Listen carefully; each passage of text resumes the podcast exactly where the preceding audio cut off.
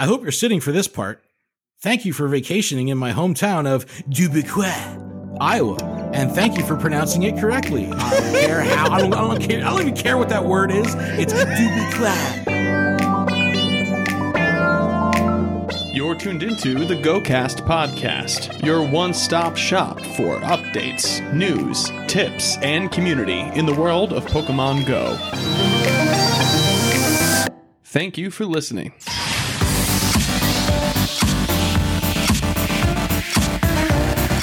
I got my mind on my munna and my munna on my mind. Are you feeling okay? You're looking a little green. I'm sorry, was that embarrassing? No need to turn red. And I got these guys all lured up. And more on this episode of GoCast. Hello and welcome to the GoCast podcast, episode 131. It's February 9th, yet another Tuesday evening. This one's special though, because we did just have Miltank Spotlight Hour. Wait, that's not why it's special. I'm your host, Chris, and this week I'm joined, as always, by my co host, Kyle. Hiya. And the reason it's actually special, although Miltank Spotlight Hour is pretty sick, we've got Ken from the Lured Up podcast with us today. Ken, how the heck are you? Dude, I am very good and I'm very excited to be here. Thank you so much for having me on the show.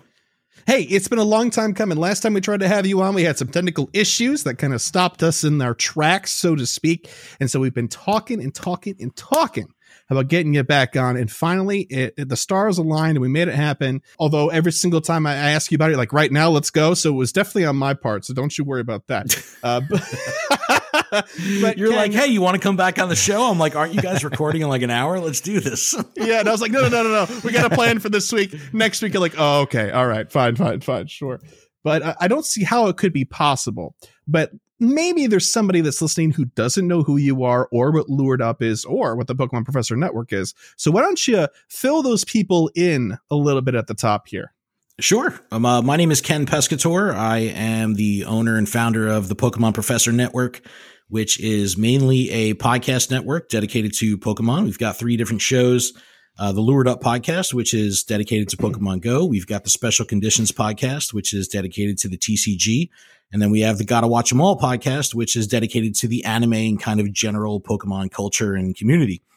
Uh, that's pretty much where I'm at with things. I mean, I'm just I'm living the life of uh, of a Pokemon trainer, you know, with uh, the part time hustle and full time results. That's how that's how I like to roll.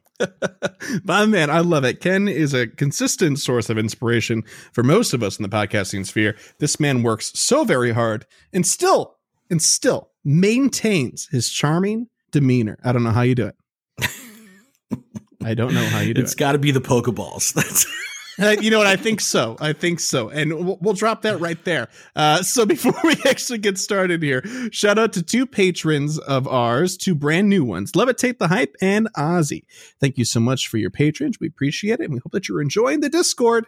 I've seen both, I believe, in there so far. I might be wrong about Ozzy, but I know for sure I've seen Levitate the Hype. So looking forward to getting to know one, if not both of you, better there. So thanks very much again. Okay, it's time for some goal reflection. Kyle, you and I set some goals last week. Are you ready to uh ready to pay up or shut up? Yeah. Like, Is that the phrase? Something like that? Put up or shut up? I don't know, man. Last week you said you wanted to do 200,000 experience. I did do that. Easy. You did. Sweet. Good job. Three shiny Roselia? I did not actually do that. oh no. Oh, We'll, we'll talk about it in a second, but yes, I didn't do that. Oh, okay. All right. Okie dokie. 35 GBL matches? No. Okie dokie. I started doing Love Cup though. There's that. That's great. Thanks. No, it's did not. you did you uh, finish the Johto celebration event? no, I didn't. I hate rocket leaders apparently. Oh man. All right, one out of four. Um, Hey, it's that's my average. no, last week you had two out of four, and the week before that was two out of four. You were an upward trend. You're just I was. That does not. correct now. That had not been enough to change my average yet, though. True. Fair enough. Fair enough. Fair enough. Uh, for myself, I wanted to hit 72 million experience. I did do that. I finished that up. Finished the level 40 uh, tasks for the second step. I didn't. I've got to finish walking for some candy and my GBL matches. So that'll probably be when I pay forward this week. and then 25 shiny Roselia. Oh boy, did I just completely blow that out of the water. So I definitely did. So two out of three for me. Not not really that hot, but you know, hey, I'll take it over one out of four, just throwing out a random figure there. Uh, Ken, hey, how's it going? It's going, man. It's it's great. Did you do anything uh do anything notable lately? How's Pokemon Go been treating you in the past like week or so? It's been it's been great. I mean, I, I'm I'm enjoying the game more so now than ever. I've kind of decided to throw caution to the wind when it comes to my spending in regards to remote raid passes. So Oh, no. it's, it's Oh, been no. fine because I'm just I'm enjoying doing remote raiding with the community and uh, Nice. it's been a blast. Like I mean, you know, I was trying to like have some kind of, you know, discretion with my spending and it would always, you know, run into trouble, you know, I didn't have passes. Now I'm just like whatever. I'm just I'm just buying them. So it's I, I've given up the uh the the mission to kind of maintain good spending habits when it comes to remote passes. I'm just Sure. buying. I'm just buying them. It's fun. It's therapy at this point in time, you know, and and really can you put a price on that? Yes. No. Yes, you No, you can't. No, you know, Kyle, stop it. No, you can't. You There's- absolutely ob- objectively, you can. Plenty of people pay for it. That's true. They do. Um, but uh, but I was speaking figuratively. Uh, this is an artsy fartsy podcast. Okay. All right. we couldn't be further from the truth, but okay. Well, that's great. That's good to hear. Glad to hear that you're still having fun with the game, living it up, doing the thing. I'm assuming if you weren't having fun with the game, I would have heard about it in some capacity, considering you podcast so much about the topic. Right. No, it, it really it really has been a blast. I mean, I'm I'm re-engaged with Team Go Rocket. I'm re-engaged with the gym system. I'm doing plenty of raids. I'm out there grinding. You know, it it, it seems that I'm playing less as far as like time, but my screen time report still tells me that I have like the phone on for, you know, 19 hours a day. So, I mean, it's it is what it is. Yeah. Like I, I feel like I'm playing less, but my time playing is more efficient and and definitely more engaged. Yeah, no, absolutely. And I think that we're all just kind of getting better at integrating into our daily lives, considering our daily lives are all just now a big old pile of mush because we're all, you know, simplifying our lives to diminish the amount of exposure we have to outside things, right? So, my gosh, yeah, no kidding. But without further ado, I think now is an excellent time to hop on the news, Ken. We have a lot of topics we're covering this week, and I'm excited to have you here uh, for some extra discussion points because, especially in the back half of this news section, boy oh boy, there's a lot to talk about. What's going on? It's the news. All right, first things first, let's take a look back at Roselia Community Day this past weekend. And I want to know how we all did. Now, Kyle, why don't we start off with you? Because it sounds like you've probably got a story to tell. At least that's what you alluded to. Now, I know you weren't exactly the most thrilled about this community day in the first place. It wasn't, it was your least favorite bonus. You weren't excited about the Pokemon. The two moves were only for PvP, so it doesn't really speak to you on a spiritual level. So, uh, why didn't you even get three shinies? I worked. Oh, that's a good. Sunday? That's a good argument. That's a good argument. Uh, I, I worked at one o'clock, so it started at 11. And I just played from home on incense plus house spawns. And I only got one, despite, you know, all the ones I caught. It was Wow. poor luck. So you didn't do much uh, egg hatching or anything either, did you? No. And I wouldn't have, I wouldn't have even if I had gone out to play because I, I already have a shiny Budew and I'm not interested in hatching more just Budew. But do you have like four of them? I don't want four. I don't know what to do with them now that I have them. Oh I'd rather gosh, what do I hatch some more core fish because that's all people are hatching now, right? Yeah, you say that, but I I don't believe you for some strange reason. I just don't believe you. Anyway, Ken, what about you? How was Roselia Community Day for you? How many shines did you get? Did you enjoy it? All that sort of good stuff. You know, it, it was pretty good. We we were we had really really bad weather here in Jersey. I mean, we had it was like a blizzard. Yeah. We got uh, you know, like a foot of snow. Oh and it was brutally coming down. And um, I've got all wheel drive truck, so I went out and played. and Nice. had an awesome time. No, it was you know it was it was fun, but uh, you know I, I couldn't be on foot. You know, even if the weather is like cold or rainy, I, I like to play community days on foot. But this one, I was I was you know trapped in the car, which wasn't too bad considering the, the horrendous weather. But, you know, all in all, I did play for the full event. You know, I think I left with maybe 22 shinies, something like that. Nice. And, you know, it, it, was it was it was great. You know, I talked a lot of smack on Lured Up that you know recycled shinies and this and that, and then mm-hmm. you know I'm I'm a hypocrite because when it comes down to it, I still have a good time. That's really true. And and more to that point too, and I'm kind of curious to see what the two of you have to say because all of us kind of have a, a, toe in the the greater community in general. Ken, I know you, you make it your professional business to know what the general conception of any given thing in Go is, especially in the social feeds. People seemed pretty thrilled about it, like on Twitter and stuff. I was super, super surprised by it, but people were hype for Roselia. I think because it has a fantastic shiny aesthetically. Mm. Sure. I think that really plays a much bigger role than you would think. Because sometimes when, you know, you hear a lot of chatter about there being, you know, PvP relevance or uh, gym relevance, you know, things like that. But when it comes down to it, a shiny really is about a good looking Pokemon and the Pokemon that looks different from its original form. And Roselia is just an amazing looking shiny. So I think that kind of quelled people's concerns that this was recycled because it just is a cool looking shiny that you still get that wow factor when it comes on screen even when you're 20 shinies deep you know it still gives you mm-hmm. that that feeling that little shot of of of serotonin you know to make you feel good mm-hmm. so it's yeah. like i think that that's probably why people enjoyed it so much it definitely wasn't because of like the the increased, you know, or the cut down hatch distance. I mean, that's not terribly exciting as a bonus, but I just think because it's a cool looking shiny that people went after it. Yeah, I couldn't agree more. I was just so thrilled to see such positivity around it because I was pretty sure that it was going to be kind of a dead event, or even worse, people were going to be like, "Oh my gosh, I can't believe I wasted my time during this." But no, people seem pretty, pretty okay with it. Uh, for my experience, I had a great time. I only played from eleven to three thirty. Uh, so not the entire time, which is kind of different for me. I usually play all all hours that are available. But you know, the quarter hatch distance doesn't really inspire me to grind the entire time. My adventure sync summary yesterday, yesterday was Monday, said that I hatched 91 eggs last week which is a lot, dude. That's a ton dude. of eggs. That's, it's always so a, much. I mm. every week I hear you hatching all these eggs, and I'm like, dude, I'm like, this love, is insane. This I love is just, hatching eggs. That, that's crazy. Well, you see, the the kicker for me, and and they typically, you know, Niantic is smart, but the quarter hatch distance was great as we entered the window of community day because a lot of people prepped their large eggs. So they had 12Ks, 10Ks, 7Ks. So as soon as, you know, it rolled over to 11 o'clock, they're able to drop all those in incubators and really benefit from the quarter hatch distance. But after the, that pool of eggs is, is hatched, you're getting 2Ks.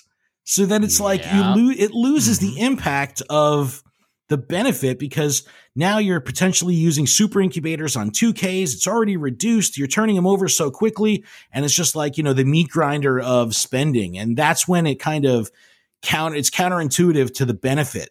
I, but I don't get me wrong. I stacked a whole bunch of 12K eggs. So that initial incubation was really awesome because I was able to save mm-hmm. so much distance. But you know, after that, for the whole length, I'm getting all the 2Ks. It was like, all right, I'm back to the single incubator grind for the rest of the event. Yeah, no, no kidding. And I, mm-hmm. I wouldn't fault anybody for thinking that or feeling that way too. I will say this though, is that for the ticketed event, one of the rewards for one of the steps was a was a rocket radar. So there was another 12k egg there if you were participating in that ticketed event, which is kind of nice. Uh, so I, I, think that was premeditated. I think they did that on purpose. Sure. Um, but yeah, no, excellent points made. I ended up, I think, snagging around 30 shinies. If I count my hatch to Budew, I hatched three of them. The hatch rate was definitely up. Wow. I saw a lot of people commenting on that. I was pretty thrilled with that. But again, now what the heck do I do with them? Who knows? They it's gonna stay. They sure do. My happy little seed guys just hanging out, being all shiny and stuff. Whatever. you know, they're living their lives. Or not, because they're stuck in a box. But anyway great. Roselia Community Day kind of went off without a hitch. I, I, would say that it went better than I had expected it to be, the reception at least. Um, but yeah, the event was was strong uh, for what it for what it was. Let's just say sure. that for sure. Yep. Yeah. All right. The next piece of news here Pokemon Go Valentine's Day Celebration 2021. The copy reads it's short Trainers, love is in the air. Our annual Valentine's Day event is back. Nice. When is that? Well, Sunday, February 14th, the day itself, at 1 p.m. to Thursday, February 18th at 8 p.m. local time. Features include Munna and Musharna will be making their Pokemon Go debut. Munna will be appearing in the wild using Unova Stone to evolve Munna into Musharna. More about that Pokemon a little bit later on in the show. The following Pokemon will be appearing more often in the wild. Nidoran female, Nidoran male, Plusle, Minun, Volbeat, Illumise, Luvdisc, Munna, and more. If you're lucky, you might encounter a Feebas. I don't know if I, I don't know if I categorize that You- as lucky. You but couldn't even keep a straight face. That is No. an exceptional trolling by the blog writer. That's all A I'm little saying. bit, Like yeah, they had bit. to know that when they put that line in, that anyone reading it was going to be like, "Bruh." like they had to know. They had to know. Like yes, without a doubt, without a doubt. Evolved Kirlia during the event to get a Gardevoir or a Gallade that knows Synchronoise. Friendly No. reminder that Synchronoise is not so hot anymore. It was on the day of its release, and like a week afterwards, what did they buff? Was it Psychic? Something Psychic. else? Yeah, It was that's psychic? Psychic is just better. so yeah. there- Don't there do that. Don't evolve No, the Kirlia. it- It's it's a nice collectible special move though. So if you don't have one and you want one, there's your chance, and that's always great. The following Pokemon will be hatching from five kilometer eggs: Eevee, Cleffa, Igglybuff, Togepi, Luvdisc, Munna, Woobat, and Cottonee. The following Pokemon will be appearing in raids. In one star raids, you can find Ralts, Volbeat, Illumise, Feebas, Munna, and Esper. In three star raids, you'll be able to find Togetic, Espeon, Umbreon, Gardevoir, Gallade, and Alomomola. Five star raids will house Latias and Latios. And in mega raids, you can see Pidgeot, Gyarados, newly added by the way, and Ampharos. Complete event exclusive field research to encounter a Pokemon like Ralts, Volbeat, Illumise, Spinda with a heart pattern, and Alomomola, as well as earn other rewards.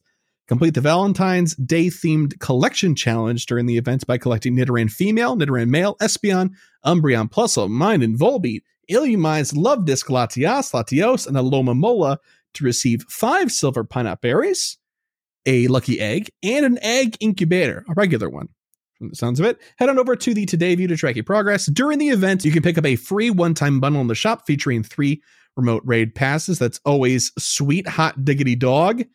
Event exclusive stickers will be available from gifts. Be sure to get them while you can. Awesome. New Munna inspired avatar items will be available in the shop during and after this event.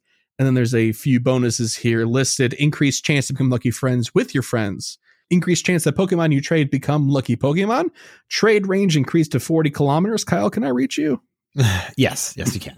Okay. All right, sweet. Yes. Let's let's remember to forget to do it again. yeah, we'll do that. We'll do that. Okay. All right. Increased chance of receiving berries from gifts. Everybody's favorite bonus. That's awful. That's just awful. okay. All right. So that's the entire event. Now, uh, I I'm will be taking your hot takes and cold takes now. Ken, what do you think about this event, just in general? Any highlights? Any downlights? Sure, well, I, I love when events are comprehensive across multiple systems in the game. So I like when new Pokemon are introduced. I like when there's Pokemon in the wild, different Pokemon in raids, different Pokemon in eggs. You know, there's a shakeup all over the place. So I love when they do that because regardless of your play style, you'll be able to engage in event stuff. So I, I dig that for sure. I think it's exceptionally interesting that Latias and Latios are in the collection challenge.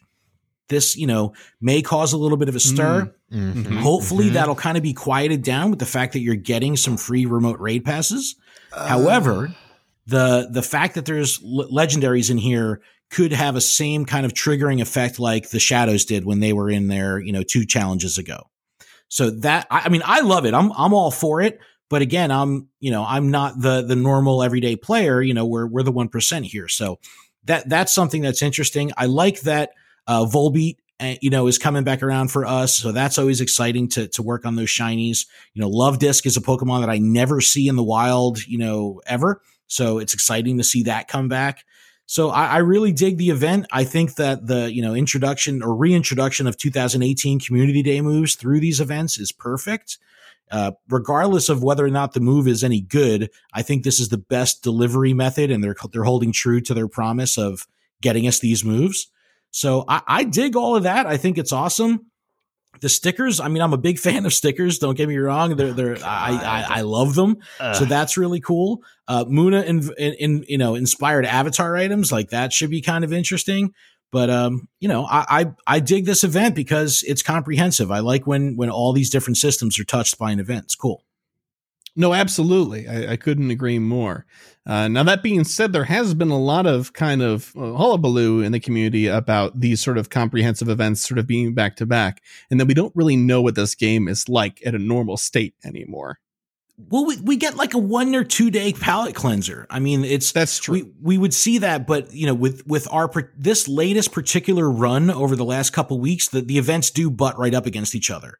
So there really isn't that palate cleanser where you get those those vanilla seasonal spawns. And you know, I, I hyped that up on Lured Up. I was like, oh, this is going to be great. We're going to be able to catch you know the stuff that we we we see when there's no event. And then that was a little lackluster. So it was like, all right, well, maybe it's not as important to have that palate cleanser in between. But I think more so than the change in the spawn is just the burnout of the players of going from one event to the next event to the next event, yes. where it's just reaching critical mass at this point where you know, it's not about what Pokemon are available. It's just that there's always something to do to the point where, you know, people are feeling a little burnt out and a little exhausted with, with having to chase this stuff down. Uh, Kyle, do you want to weigh in on that? And uh, and if so, I'd also like you to kind of give me your thoughts on just this Valentine's Day event in particular. Yeah, on the topic of the burnout, I think come March 1st, you're going to have a lot of very tired Pokemon Go players like it's it's been going for a while now and then we're about to hit like another kind of crescendo with the Kanto tour but then as we're going to talk about in a minute there's more and so i really hope march is not insane but there's a lot of people who are like no just give me more events and that's a fair take too that's true. Yeah, I when there's a weekend that goes by without a Pokemon Go event nowadays, I hardly know what to do with myself. you know? And so i thrive in this scenario but i also know there are other people that are like well i you know i'm a dedicated pokemon go player but i'd like to go visit my grandparents. Yeah. Yeah. I'd, I'd, like to not have to worry about planning my entire weekend around something just for once sometimes. But on the topic of valentine's day event i have three thoughts. First one's about the collection challenge and the legendaries in it. It doesn't bother me at all. I think it's fine. I think it adds a little bit extra challenge to it. Of course, that's not going to be everybody's takeaway, as Ken said. And that's totally reasonable because sure, they're going to give us the three remote raid passes, and that's cool. That's that's great. But you got to remember, like Ken said, we're the one percent here. A lot of people who do legendary raids, even the ones who do it regularly, they don't catch the legendary every time. Chris, your like 98.7% catch rate when you did 500 raids a summer, yeah. That would blow the very average player's mind if you told them that was your catch rate on legendaries cuz they're convinced it's like a 5% chance even if they do amazing. So I have a feeling that there will be a lot of negativity around that from that player base. Yeah, yeah, I would say so too. But they are giving you three raid passes for for the two that you need to catch. Yes, but eh, that doesn't six percent catch rate. I mean, that's pretty. That's more normal. Well, and you you also have to take into consideration that flying Pokemon are tougher to catch because yes. when they rise up on the screen, that that goes out of the normal throwing arc. And when that yeah. happens, it's harder for people to hit those excellence. They may not want to be patient to let it come down. They're not going to use a Nanab to settle the Pokemon down. They're going to use a, a Golden Razz.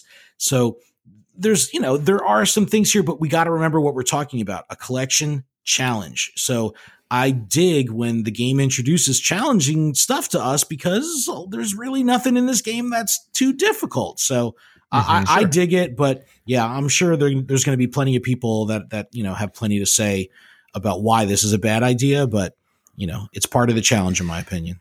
one counterpoint to the point that you made about all flying Pokemon are more difficult to catch uh, Ho-Oh is very well. That's like in your face. Yeah, yeah. Like Ho-Oh is the counter. You, of that you gotta argument. crank it, and then it's just like yeah. uh, just a couple more quick thoughts on the Valentine's event. I think it's kind of weird they didn't spotlight a shiny and instead chose Yeah. to spotlight Feebas. I know a lot of people are talking about that. I just want to mention that I also agree it's very strange, but also not that surprising. Every single one of these spawns can be shiny. So, except for the the Munna. Yeah, that's that's fair too. And I would say that for Valentine's Day, Pokemon in general uh, views it as a friendship based event uh, in, instead of love because they are, you know, a kid centric franchise, and friendship is a much easier thing to market and therefore talk about, especially through you know their official IP, right? Uh, and Feebas does evolve through friendship, so it's thematically appropriate. It's just kind of a bummer that it's not a new shiny. Yeah, the Mhm. bonuses around friendship are phenomenal too. We got to say that, that this kind Yeah, of stuff is is amazing. I'm surprised they didn't do like you know double hearts for for interactions. Yeah, but yeah. you know increased trade distance is a positive any way you look at it you know the the higher chances to become lucky friends higher chances to get a lucky pokemon through a trade phenomenal I, i'm with you kyle saying that i don't understand the berries from gifts but you know so weird. maybe there's maybe there's people that are starved for nana berries or something i don't know but um that one does seem a little out of place but i love all the friendship stuff for sure hmm And then just one last point I wanted to make real quick. The community day move on Gardevoir and Gallade.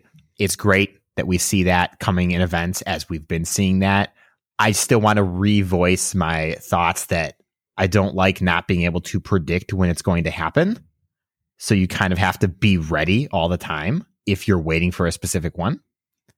But we'll have to wait to see once these very, very specific events, the the regional stuff, Valentine's Day, are over, how they treat the legacy moves going forward. Yeah. No, absolutely. Um, I would say, you know, you also can't plan around bonuses on community day. I mean, you know, they're not going to repeat two in a row, but who's to say? I mean, it's not a fixed rotation anymore, right? It is kind of randomized. That it's what you know, fits usually. Right. Yeah. Because I know a lot of people would like to plan around the egg hatching, but you can you can prepare that in a week when you know that ahead of time. But when it comes to this, it's kind of a more of a long game. Some people don't catch 500 ralts in a in a year, so they only catch five. Mhm. And so that fifth one is their best one, and they didn't get it until after the event. Like, oh well, fooey, you know. Exactly. But in any event, it's it's looking to be like an interesting event, uh, and one we're all kind of looking for. There's something for everybody. But let's move on to something we mentioned a little bit earlier. Yes, are you ready for Pokemon Go Tour Kanto? Learn more about what to expect from the event. Uh, we got some more details for you. Trainers, as Pokemon Go Tour Kanto approaches, we're excited to share more details on what to expect during this epic celebration of the Kanto region. We have until Saturday, February 20th at 7 p.m. local time to purchase a ticket, so be sure to do so if you want to take part in this one of a kind event. Complete the Pokemon Go Tour Kanto special research to unlock masterwork research. I'm listening. And a chance to encounter Shiny Mew. I'm still listening. Work alongside Professor Willow in Pokemon Go Tour Kanto's special research story, while you learn more about the Pokemon originally discovered in the Kanto region. Could have fooled me. I thought we were going back to Johto. Practice your trainer skills and come across some clues related to a mysterious Pokemon. At the end of the special research, you will encounter a shiny Ditto. There so there's is. our first important note. Yes, exactly. Kyle, yeah, why don't you go ahead? you want to elaborate on this? Well, everyone was wondering how are they going to do Shiny Ditto. I, they're they're just going to give it to you. That's how they're going to Yeah. do it. Yeah. so the big question is is this a fumble or is this a brilliant design decision? I wouldn't call it brilliant, but I think it is the most reasonable way to do it with the way the game is structured. Sure. Sure. Now, Ken, I know you're like me and you like it when this game is difficult, even if it's uh, just to be difficult. so, how do you feel about this? Were you hoping for something a little bit more complicated, or does this make a lot of sense to you and it's comfortable? it's fine but the you know whenever they do anything like this you got to remember that the you're going to get a limited amount in this case one so that's just something to to keep into consideration where it's not going to be where you're you're on a community day or a spotlight hour where you can you know stack a couple of these things in your inventory. You're going to get one and you know you're good to go. But i think putting it in you know the research is definitely the logistically the easiest way to distribute it. You know it just makes it makes sense from from an ease of distribution perspective. And i think that was probably the most important thing that niantic was trying to accomplish was just getting this out to people and and you know silencing the the questions Yeah, no, that's excellent. I uh, I couldn't agree more, and I think a lot of people would agree if they think about it for just a little bit longer. I'm not I'm not I didn't see people too upset about it, but yes, I think we all kind of thought this was kind of the way they were going to go. Uh, after completing the Pokemon Go Tour Kanto Special Research, you'll unlock a new kind of research called Masterwork Research research, research, research, which will take determination and skill to complete. Just completing the first page will require that you receive your platinum Kanto medal. From there, you'll have to reach level 40. Uh oh. Catch 30 Pokemon of each type, spin 151 unique Pokestops, walk 151 kilometers, and more. An incredibly special encounter with Shiny Mew lies at the end of this adventure. I'm assuming that's not timed. We can circle back uh, to that if we if we'd like to. Just a minute here. Let's cover the rest of what's going on here. 10 Pokemon Go Tour Kanto collection challenges to enjoy. You'll be able to complete 10 collection challenges during Pokemon Tour Kanto. Half of these collections are based on how you'll find and collect the Pokemon during the event. First, red trade or red incense. Secondly, green trade or green incense. Raid is the third one. The fourth is research, and the fifth is evolve. How to complete the red and green collection challenges will depend on your version. For example, if you're playing the red version, all Pokemon in the red collection challenge will be attracted to incense during the event, but you'll need to trade with a friend in order to complete the green collection challenge. The other five remaining collection challenges are inspired by locations from the original games, such as Pallet Town, Pewter Town, Cerulean City, Fuchsia City, and the Pokemon League. All these collection challenges will be available until Sunday, February 28th at 7:59 p.m. in your local time zone. Please note that Pokemon hatched from eggs and shadow Pokemon rescued from Team Go Rocket will not count toward your collection challenges. That's nice to know up front before people are like, wait, I was planning yeah. on this. What's the event schedule look like then? Well, hey, the event will be divided into five different location themed hour blocks, during which Pokemon from the corresponding collection challenge will be appearing in the wild.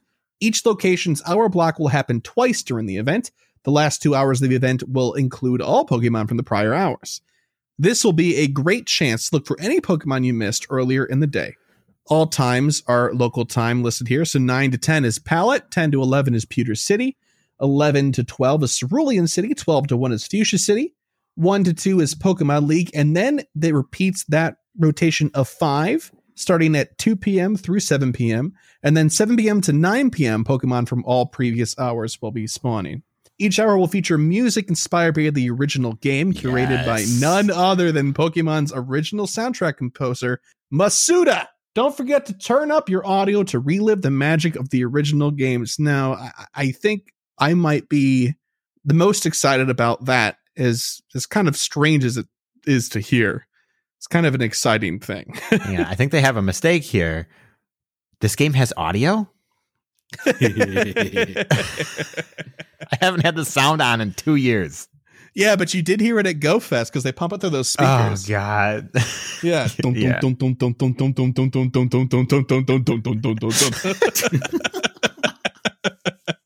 All right, real quick, I would love to get some feedback on this. Um, the things we did talk about were the masterwork research.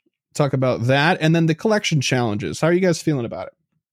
Well, first, I, I think the branding of masterwork research is awesome. I just love yeah, the word masterwork. I, I, think it's it it really drives the point home that this is for elite trainers. I think that's really cool. So the mat the name masterwork, chef's kiss, awesome. The fact that they're breaking this stuff up and you know really pushing us to trade in order to complete this stuff, it pairs perfectly with the vibe of the event and the whole point of having two versions. So you know, some may, you know, when you talk about main series games, all right, red version, green version, whatever it is, you know, you're going to buy both versions. Here we can't. So if we want to take advantage of all this event has to offer, we have to trade. And for someone like me, I sometimes require motivation to get me to trade. This will get me to trade 100% because I want to complete this. So I, I think that this little nudge and motivation is a perfect way to show that there is an important difference between the two versions and there's a reason to have those two versions.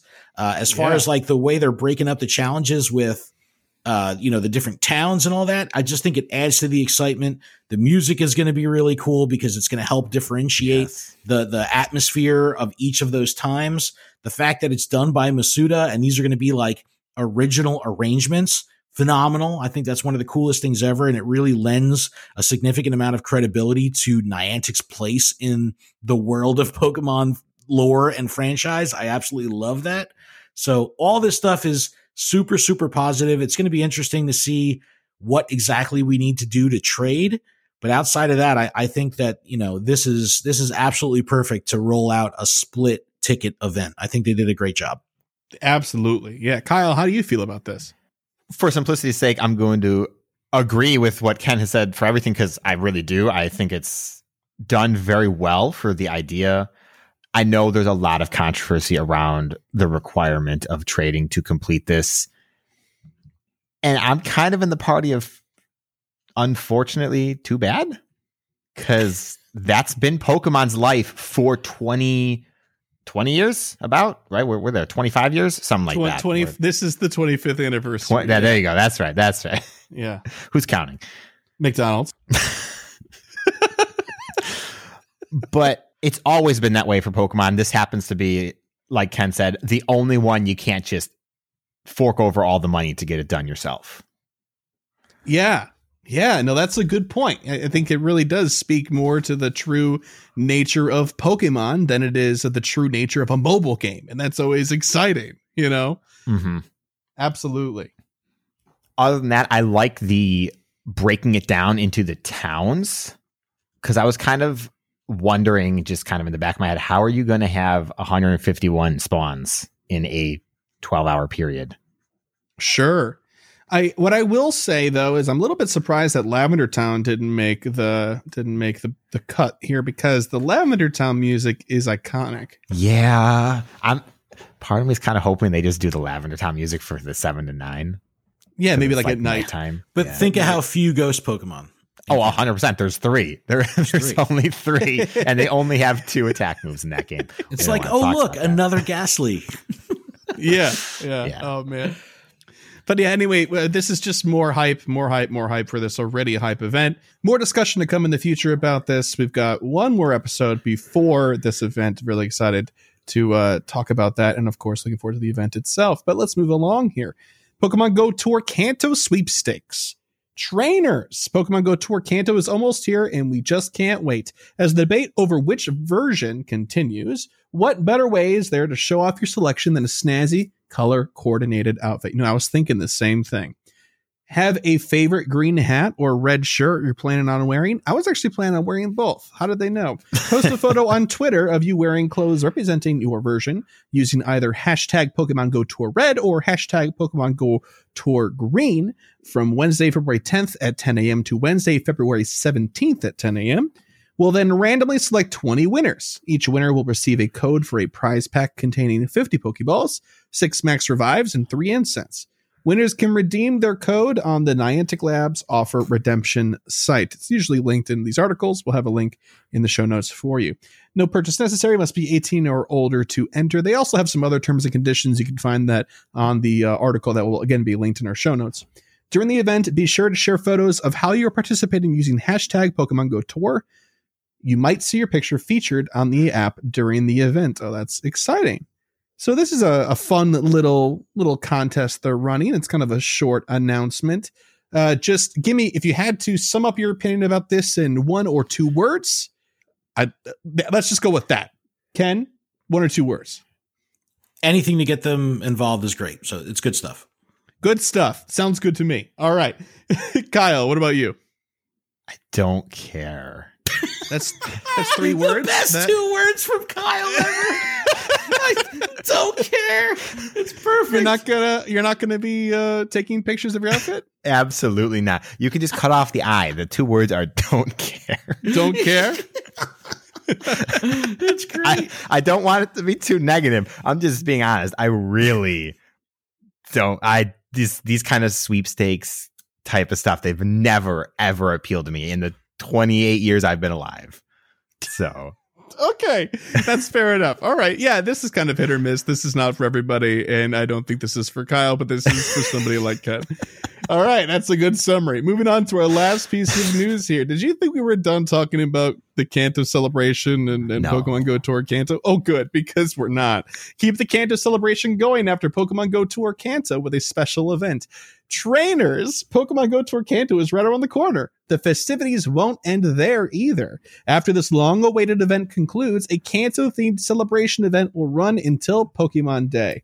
So when exactly? Sunday, February 21st, the day after Kanto Tour is finished at 10 a.m. to Saturday, February 27th at 8 p.m. local time. Features Bulbasaur, Charmander, Squirtle, Weedle, Pikachu, Geodude, Clefairy, Psyduck, Slowpoke, Gastly, Voltorb, Magikarp, and more will be appearing more frequently in the wild. The following Pokemon will be attracted to incense. My boy Caterpie, Pidgey, Spearow, Poliwag, Abra, Seel, Machop. Oh, I could I could use more shiny Machop. Krabby, Exeggcute, Horsea, Goldeen, and more. The following Pokemon will be hatching from five kilometer eggs. Oddish, Bellsprout, Tangela, Dratini. That's actually a sweet hatch because they used to be in 10k eggs, Dratini. Pichu, Elekid, Magby, and more. Enjoy event exclusive field research tasks that reward Stardust and lead to encounters with Pokemon such as the rare and elusive Doduo, Magnemite, Diglett, Omanyte, Kabuto, Snorlax, Jigglypuff, Clefairy, and more. You know, I'm so I'm just so surprised they would put a research breakthrough like Snorlax, such a rare and exciting Pokemon, uh, just uh, this accessible in field research tests. I'm Oh blowing my smoke. I'm just making a joke. The following Pokemon will be appearing in raids. Bulbasaur, Charmander, Squirtle, Pikachu, Magikarp, and Dratini will be appearing in one-star raids. Three-star raids will have Scyther, Pinsir, Machoke, Kadabra, Haunter, Graveler, and Lapras. See, there you go. There's Haunter for you, Kyle. You be doing some three-star raids? Didn't think so. Articuno, Zapdos, Moltres, and Mewtwo will be appearing in five-star raids. So they're extending the window, or was that timeline already given? That was already given. We just didn't know I that it was going to be so. coincided with this new event. Yeah. Okay, that's what I thought. Yeah. Some of the collection challenges from Pokemon Go Tour Kanto will continue through the Kanto celebration event. Head on over to the Today View to track your progress. Get Pokemon that know exclusive attacks from previous Community Day events. Here we go. If you evolve the following Pokemon during the event, their evolution will know an exclusive attack. If you evolve Ivysaur, you'll get a Venusaur that knows Frenzy Plant. Evolve Charmeleon into Charizard and they'll know Blast Burn. Evolve Wartortle into Squirtle and they'll be outfitted with Hydro Cannon. Evolve Pichu into Pikachu and it will learn Surf. Yes, I missed that completely. So now I got to snag my Surf Pikachu. Evolve Eevee into any of its evolutions to get an evolved form that knows Last Resort. That's actually pretty sick for a lot of PvP people. Evolve Dragonair into Dragonite and it will know Draco Meteor. All right. One thing you're hype about with this, because we're running pretty long in this news section here. Kyle, why don't you go first? What are you most hype about with this extension? The community day moves. Easy. Okay. All right. Get you want to tell the class why or I, I need a frenzy plant Venusaur that is Yeah. actually good for Great League. That's that's Yeah. my actual reason. that's a good that's a good reason. That's a good reason. Ken, what about you? What are you most hyped for from this uh, post event event? I really think it's just about accessibility because there's going to be a lot of people that won't be able to complete the collection challenges during the Kanto Tour window, the the actual Kanto Tour event. So stretching it out like this gives them a little bit more breathing room and allows them to complete the challenge and not feel like they have to go nuts trying to complete it on the 20th. So it gives them an extra week to catch these Pokemon. May not be that exciting because again, we're talking Kanto, you know, more and more Kanto, Yeah, but it will allow more people to complete the research or to complete the collection challenges. So, you know, you have to, you have to, you know, tip your hat to that. You know, it's, I, I I've learned to, to try to put myself in the shoes of trainers that aren't as crazy about this game as, as I am. So seeing things that allow people to be more, you know, in, engaged is, is a good thing. So I think that's a perfect way to let people complete these challenges without having to go bonkers to do so. Absolutely. More opportunity is always good. Uh, and in this case, I think you're right in the spirit of the collection challenges and finishing up some stuff that you might not have the time for on the day of the actual big event. Uh, that's, that's good, especially for accessibility, like you mentioned up top. Well, that wraps up the news section uh, for this week. A lot of Kanto related talk. I'm sure we'll have some more next week. And then the week after that, we'll have some more, but it'll be like in the past tense because it'll have been after the event. Yeah. Yeah. All right. That means we're on to gear up. So this week on Gear Up, you thought we were done talking about Kanto. we're not. I'm sorry. We're talking about what's the big deal about the Kanto Community Day Pokemon. Yeah, I don't get it. You don't get it. Okay, well, this is Yeah, the perfect spot for you. First up, Venusaur with Frenzy Plant, the one that I, I currently need. In terms of grass type attackers, Frenzy Plant on Venusaur puts him pretty much on top. He's comparable with both Tangrowth and Roserade in terms of PvE grass types. And if it's a shadow with Frenzy Plant. It is the best grass type attacker, not including Mega Venusaur, but we don't we don't talk about megas. It's you know, no one no one wants to hear about megas, right? I think they're cool. They are really cool, but that's about. But like, uh, uh, we'll talk about. the They're really cool when your friends mega evolve them. exactly. It's like, Yeah. yeah, you're bringing your mega this right. Let's go. Right now on the coattails of everybody else's Charizards and raids. every time. And for PvP, Venusaur with Frenzy Plant is really good in Great League and in Ultra League. We mentioned him a lot. The People talk about Grasshole in in PvP. It's a it's a very big deal. He's very useful. Highly recommend having one. Next up, there's Charizard with Blast Burn. Who? Uh, it's it's an unknown Pokemon. You might not have heard of them before. Its Shadow form with Blast Burn is the best non-legendary fire type and non-mega again. Whereas normal Charizard with Blast Burn, it's kind of B tier. It's like what you would put in your team to fill out where you don't already have legendaries of equal type like Entei or Reshiram, for example. But for PvP, Charizard is good. It's not like the best of the best, but very usable. And of course, it's very attain- obtainable. So a lot of people use Charizard. Both Great League and Ultra League, he has uses. And I believe in Ultra League, it's recommended to also have Dragon Breath, but you see a bunch without because nobody wants to spend two Elite TMs on a Charizard. Now you can spend one. I still probably wouldn't do it, but someone out there can prove me wrong for sure. Next up is Blastoise with Hydro Cannon. Mega Blastoise, that's good, right? We don't need to talk about that because Yeah. regular Blastoise is not good. Even with Hydro Cannon, it's just not good. It is below Vaporeon in terms of DPS, TDO, and all of that. So, not worth using. But Shadow Blastoise is really good. It's one of the best water type attackers. So worth using unless you have six Hydro Cannon Swamperts, in which case, sorry, Blastoise. Next up is Pikachu with Surf. I don't I don't know what someone wants me to say about this one. It's it was a novelty for the first ever community day. It's it's worth your collecting, and that's kind of about it. How don't even know. dare you? Yeah. How this is hollowed ground. Show some respect. There's history to surfing Pikachu. Ken, are you listening to this guy? Look, I'm just I'm just biding my time right now. No, no, it's, Okay. it's fine. It's it really is fine. But I agree with you. I mean, it is a novelty. I mean, from a functionality standpoint, there's zero, but it's just cool to have. Can Yeah. you can you even get surf on Raichu because of this? I'm pretty sure you can't, right? No, I don't believe so. So then it's just it's it's not it's barely it's barely worth mentioning for the novelty of it. It has But my I respect don't for have that, and that's one. it. Exactly. I want it because I don't have it.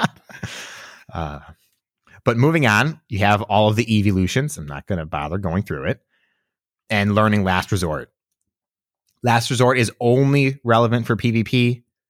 It's it doesn't do anything for PvE of any kind, really. And it's only really relevant on Umbreon. Unless I'm missing, am I missing somebody? No, Umbreon's the only one in PvP, right? I mean, you can you can make an argument for any of the evolutions having it for sure, but the one you're going to see most common is Umbreon. And Umbreon is fantastic in Great League. It's one of the top rated Pokemon. Very worth having. it's a tank. It is Yeah. a tank, and but but it needs last resort to be able to do any kind of damage most of the time.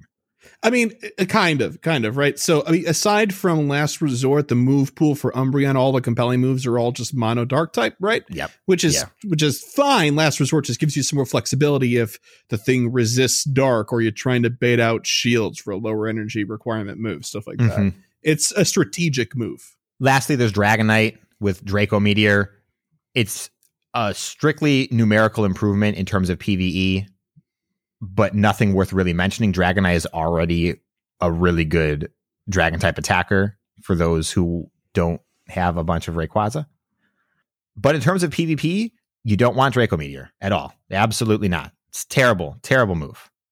Just because Dragon Claw is so much better. And that's that's kind of the end of that discussion. okay, but for the, but only because you said so. But for those of you who don't know why it's better, Draco Meteor is a hundred energy move, whereas Dragon Claw is a thirty-three energy move, and overall they do similar damage for similar amounts of energy. So Dragon Claw is just better in terms of charging faster, using up shields, that kind of stuff. But now all that's on the table. We all know Chris is most excited for that Surf Pikachu. Yeah. I'm most excited for the Frenzy Plant Venusaur. But Ken, how do you weigh in for the Kanto Community Day moves? These are crucial. The, this is what adds the relevance to these Pokemon. I think this is an, op- an, a great opportunity for people that are shadow collectors to actually get some good functionality out of their shadow Pokemon. Uh, I also want to give you guys some uh, some props for I think maybe two episodes ago you had a, a fantastic explanation of why shadow Pokemon from a statistical perspective are better than their purified counterparts. And yeah, I refer so many people to that episode so they can they can understand that. And I think that when you look at something like a Shadow Charizard with Blast Burn, it's it's just going to be a force to be reckoned with. You know, so for collectors out there that are just trying to get one of everything, it's great. But for those that are really looking for some solid, solid, solid, like, you know, rating Pokemon and, and some PvP relevance, this is a fantastic opportunity to add these moves, not just to any, you know, of these starters that you have, but your shadow versions. So pairing it up with the shadow makes this, you know, this is a great time, awesome opportunity to, to, to fill in your, your, your ranks.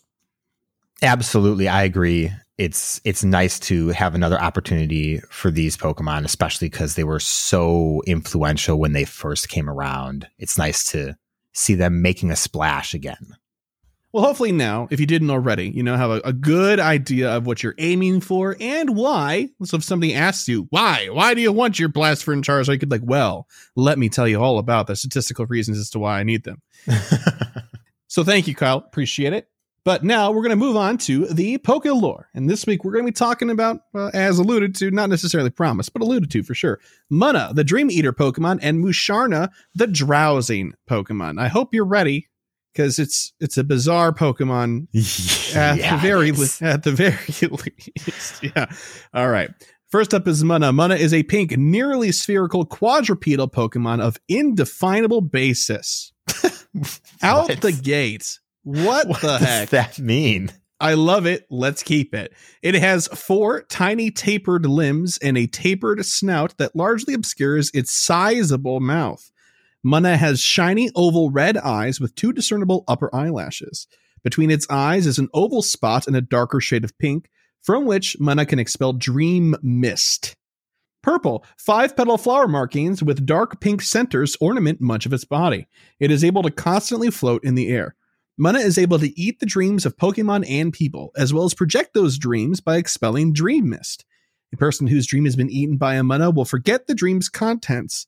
The dream mist will be pink if the dream was pleasant. However, Munna can also seek out and cure Pokemon and people who are having nightmares. Munna and its evolution are thought to share common ancestry with the Drowzee line, according to one of Drowzee's Pokedex entries. Well, not just according to his Pokedex entries.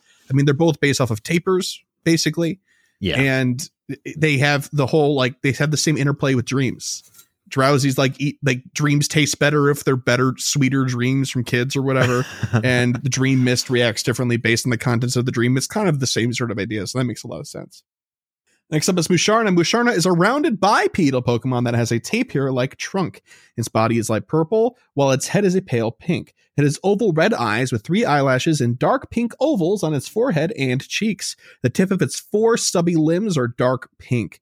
Dream mist seeps out of the mark on its forehead. This mist has various colors depending on what kind of dreams Musharna has eaten. It is most often a dark pink.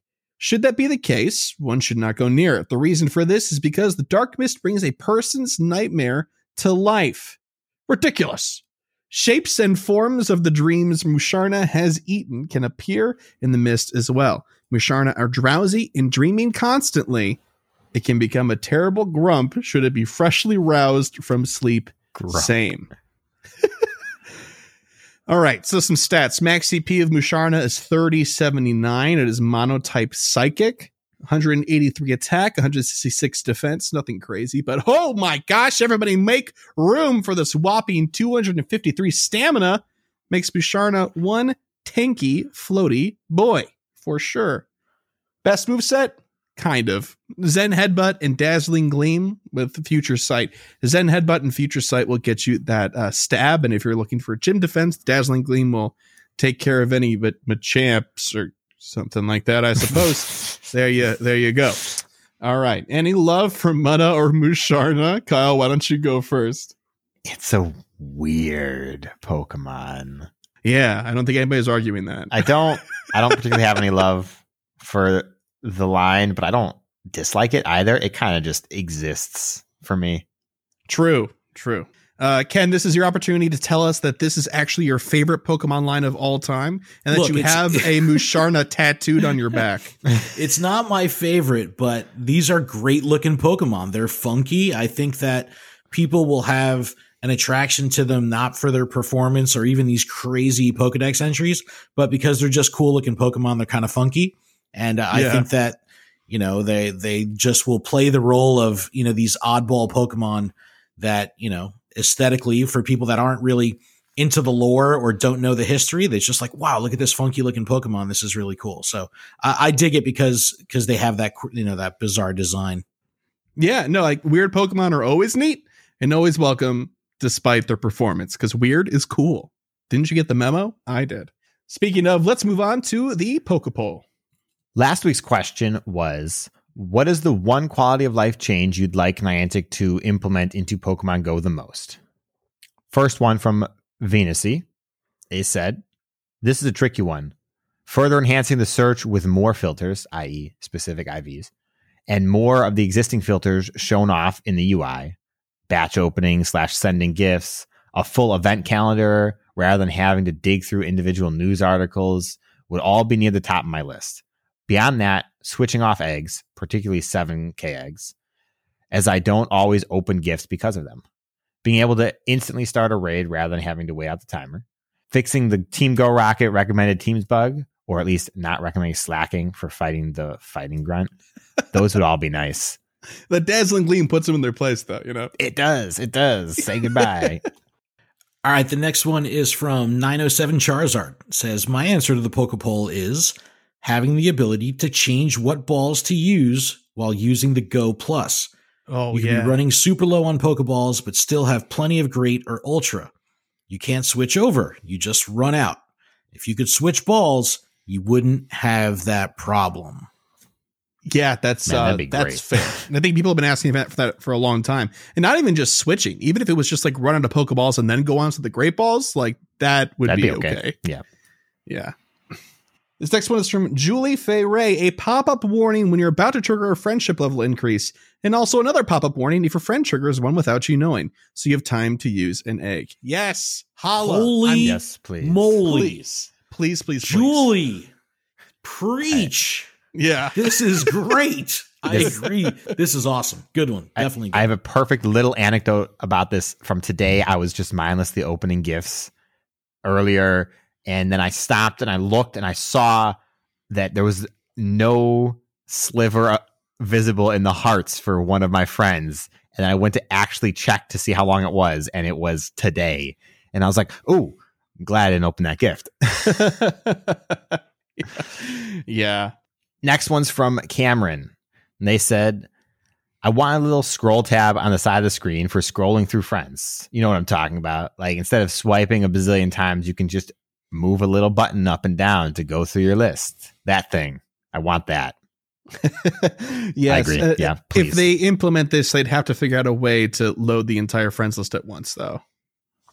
yeah, I I think that's what prevents this is that Yeah. the stuff is is not cached in.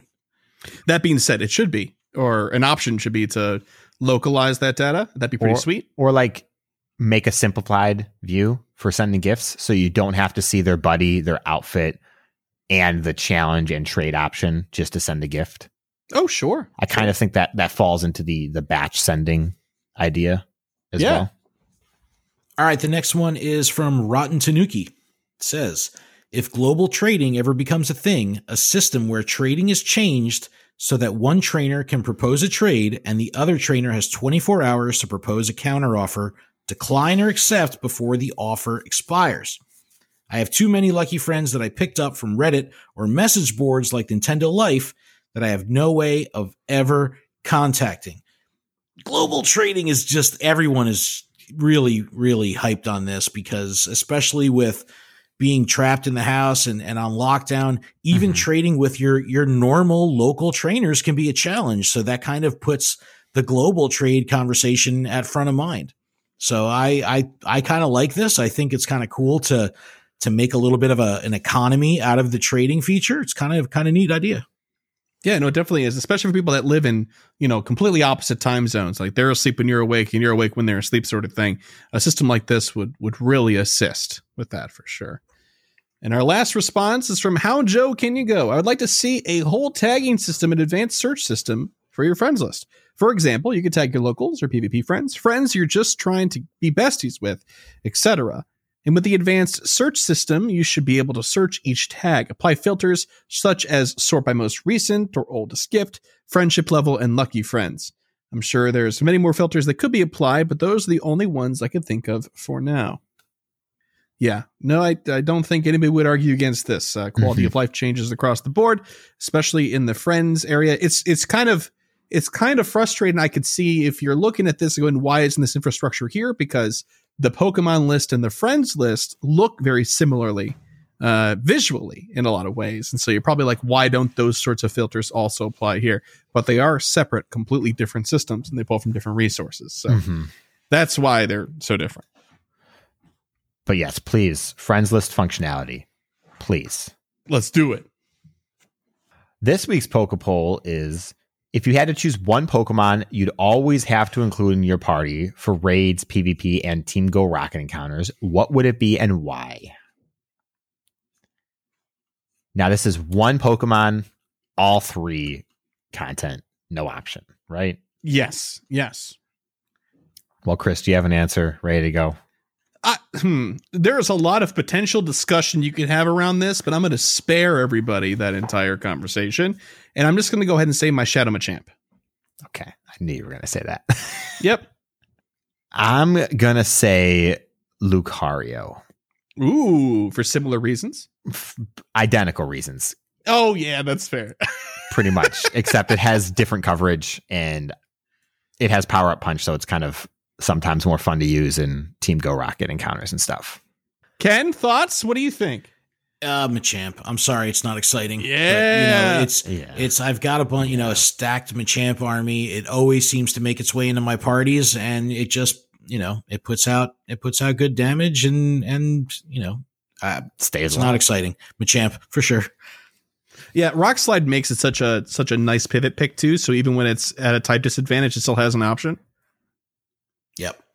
Yeah, good deal. Well, if you, dear listener, have an answer to this Poke Poll question, which is if you had to choose one Pokemon you'd always have to include in your party for raids, PvP, and Team Go Rocket encounters, what would it be and why? You can answer that question. We post it on social media, such as Facebook and slash or Twitter, usually just Twitter. You can also send us a voicemail to 262 586 7717. If you're a patron, you can answer the question in our Discord. More about Patreon at the end of the show. But you can also send us an email to mail at gocastpodcast.com. But before we get into all of that mail related stuff, we're going to pass it on over to Fish and DeFi who are going to be doing a deep dive on the Specialist Cup this week. Ooh! And we're also saying goodbye to Ultra League, and now it's time for the Master League rotation for the end of this season. So over to you, Fish and DeFi.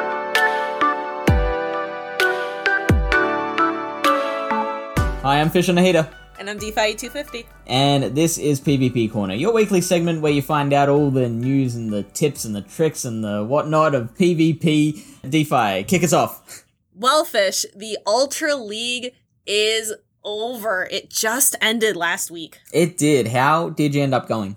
I kind of stayed consistent with my ranking. I had a lot of, you know, 3 2, 2 3 going back and forth in my sets. I used an Empoleon and Gallade core that I really, mm-hmm. really liked, and I backed that up with a Venusaur. And I had, you know, I stayed consistent. It didn't go terribly, Yeah. but it didn't go great for me. You've been using that one for a while, haven't you? The Gallade and Polion. Yeah, it is a team. I think in GBL, the best thing you can do is find a team that you know really well and stick with it. I think and know the ins and outs and the losses and the wins of that one particular team. Nice. One thing that has changed, one thing that is new that's kind of thrown me off a little bit are all of these new XL Pokemon. So, for example, I'm seeing Skarmories where I would never see that in Ultra League before. I'm seeing Scrafty, Galarian Stunfisk, Umbreon. And I could see how that could be frustrating for maybe a casual battler or maybe someone who hasn't even hit level 40 yet and just doesn't have access to those Pokemon. And trust me, I don't either. I level 40 and I don't have them yet either. I'm waiting. I'm waiting on my Umbreon. It'll happen for me someday. But um, it's it's interesting what you say about how like XL Pokemon can be a bit frustrating. I would just say to that that like every time something new comes in, it is uh strange and frightening, and and you don't know how to deal with it. Uh, the more the longer it stays, the more we'll learn how to deal with it and be able to construct our teams to take on that challenge. For sure. And every Pokemon has its counter. There is not one all powerful Pokemon. That's not how they're designed. So, did you know that there's a Pokemon fish, one Pokemon, that beats Galarian Stunfisk, Skarmory, and Scrafty? Don't tell me. um, uh, no, no, tell me. what is it? Charizard will beat them all. Char- which I was Really? shocked because in the one shield, Charizard beats Galarian Stunfisk. It is by a razor thin margin. But with Fire Spin and Blast Burn, it does it. So despite the rock slide, it'll get the job done. Yeah, that that's a really cool pickup. Thanks for that. So we are now in the Master League. You've got Master League Classic, Master League Premier, and regular old Open Master League. They are only here for one week at a time. So if you are a fan of Master League, you better get those battles in quickly because it is not going to be here for long. It is happening between Monday, February 8 and February 15. Uh, and also during that time, we have a great league cup happening called the Love Cup, which is, of course, what DeFi and I have been playing. Yep, I definitely, I don't have level 50 mons for Ultra League powered up. I definitely don't have them for Master League. But I do have some things ready for the Love Cup, and I, I must say that I have been loving the Love Cup. It, it's it's uh I've heard some people complaining about it, but yeah, I do think it is a fun cup. Um, what I have noticed is that so so many double charm teams. Like it is crazy. So like if I see a Wigglytuff lead, I'm like, well, there's a Clefable in the back. Well, I'm not running Double Charm. I have been running a Wigglytuff, but my lead, my favorite Pokemon in this cup is Alomomola. I didn't think I would love it as much as I do, but I love its little battle animation every time it does a waterfall. It makes me happy. I just enjoy using it and it can go up against the Charmers just fine and has a lot of like it wins against all the fire type Pokemon that are in the meta, like Magcargo and Charizard and Magmortar that I've been seeing. So yeah, I am I'm loving it. And it's thick too. Thick it's with so three C's. thick. Yeah. it is crazy. It's um my Alomomola tanked a Thunderbolt from Magmortar. I mean, not, like it couldn't not enough to really do much damage after that, but like it it stayed. It stayed alive. And that is impressive. I've tanked some discharges from electrodes and I feel like it only does like half damage.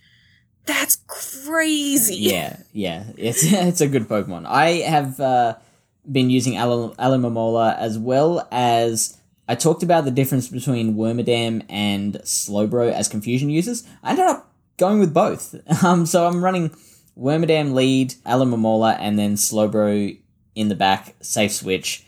Uh, running Psychic and Water Pulse, which normally you generally want Ice Beam as your second move along with Psychic on Slowbro, but Water Pulse just has such better coverage in this cup specifically.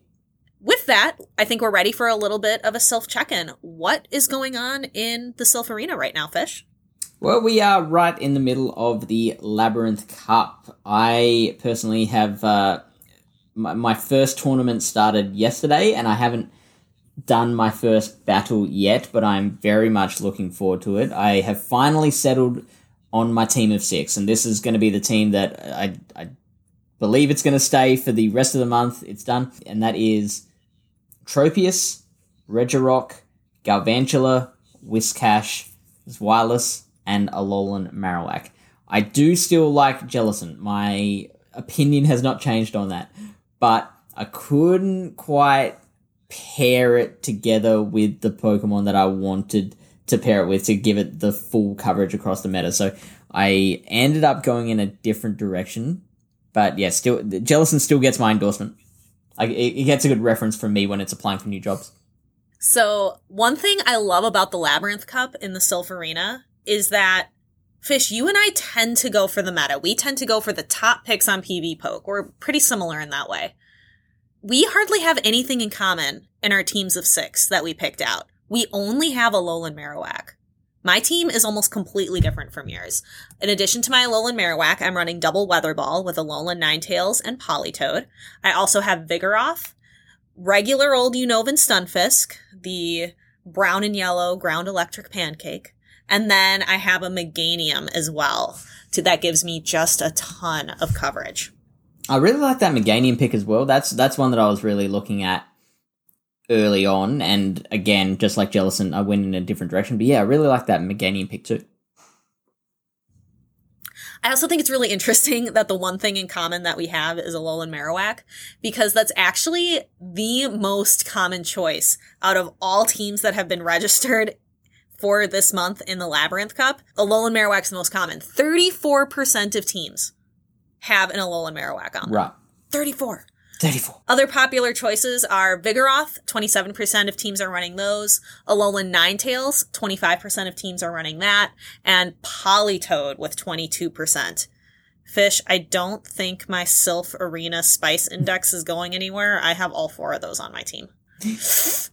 I mean, that's totally fine. You are getting the wins, and no one can fault you for that. And you might be asking yourself, uh, you with the headphones on, listening to this, uh, are thinking, why do I care what percentage usage these Pokemon are getting? Well, when you're building a team of six, it is just so, so difficult to build a team that just covers everything in the meta, especially in a meta that is so wide open like this is. So it's really, really useful knowing what everyone else is bringing so you can concentrate on those Pokemon to take care of. So, for example, if you know that a third of people are bringing Alolan Marowak, then that might give you more reason to run a Politoed or a Zweilous or so- something like that that counters an Alolan Marowak. Or you could go with the completely spicy picks.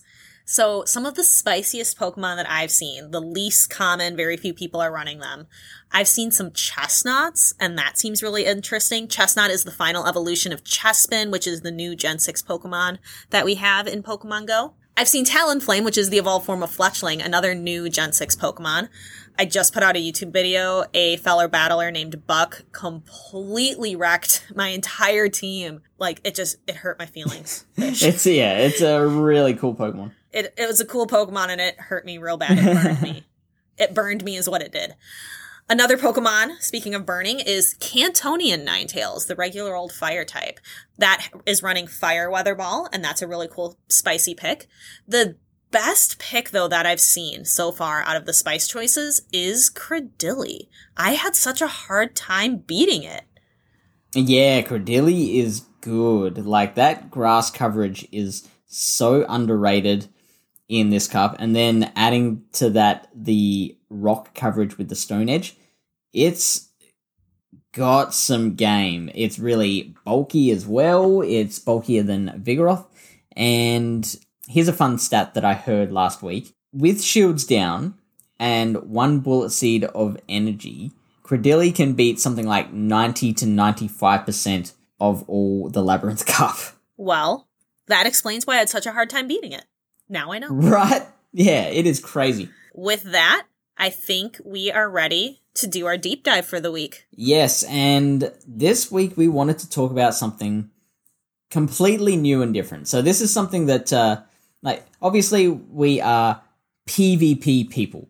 Uh, and so PvP for us doesn't just mean Go Battle League. Uh, it doesn't even just mean the Silph Arena. There are people all the time, all around the world, who are coming up with cool, new, and exciting ways to participate in player versus player battles. And so we wanted to talk about a new kind of format that is very, very quickly gaining popularity. It's not either of those two things. It's not GBL, it's not Silph. It is called the Specialist Cup. DeFi, what is the Specialist Cup?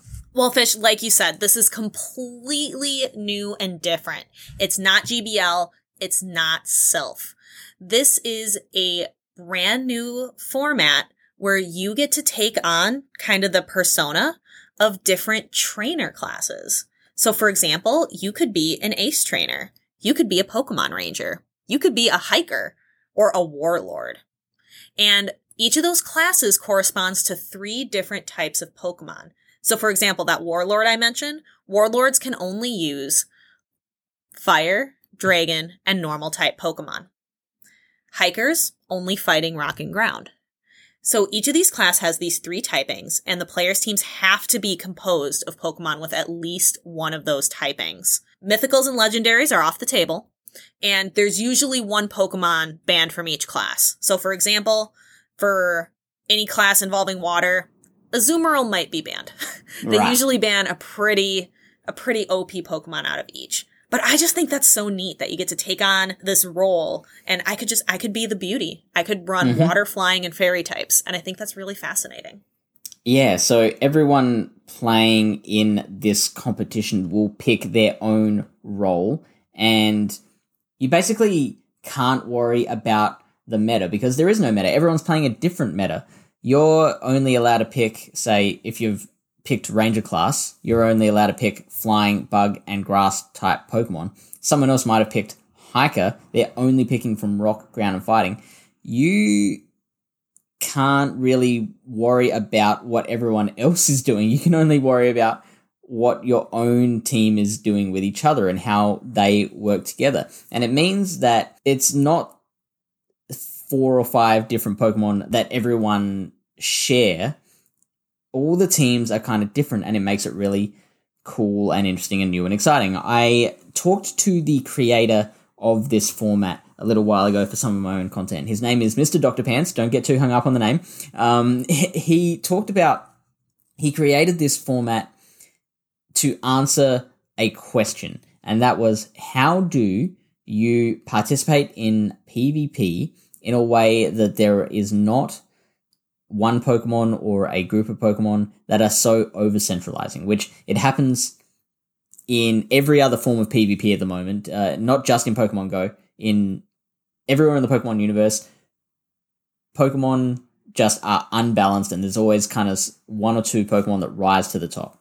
So he created this format as a way to address that and try and come up with something where there is no group of Pokemon that are above everything else. Everything is kind of equal and you have to win by just leaning into your own style of play and embracing that. And I just have to say, these battles are so much fun to watch. And recently, I was watching a Specialist Cup tournament, and I was surprised, Fish. I saw you. You were shoutcasting those matches.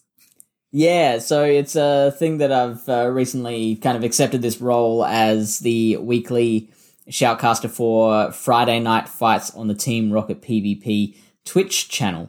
And so last week they were running a form of this Friday night fights uh, around Specialist Cup. So it's a team competition where five trainers will take on another five trainers. Each of those trainers kind of battle in a set of three, and each win you get will add a point to your team. At the end of uh, the five matchups, whoever has the most points will win the night.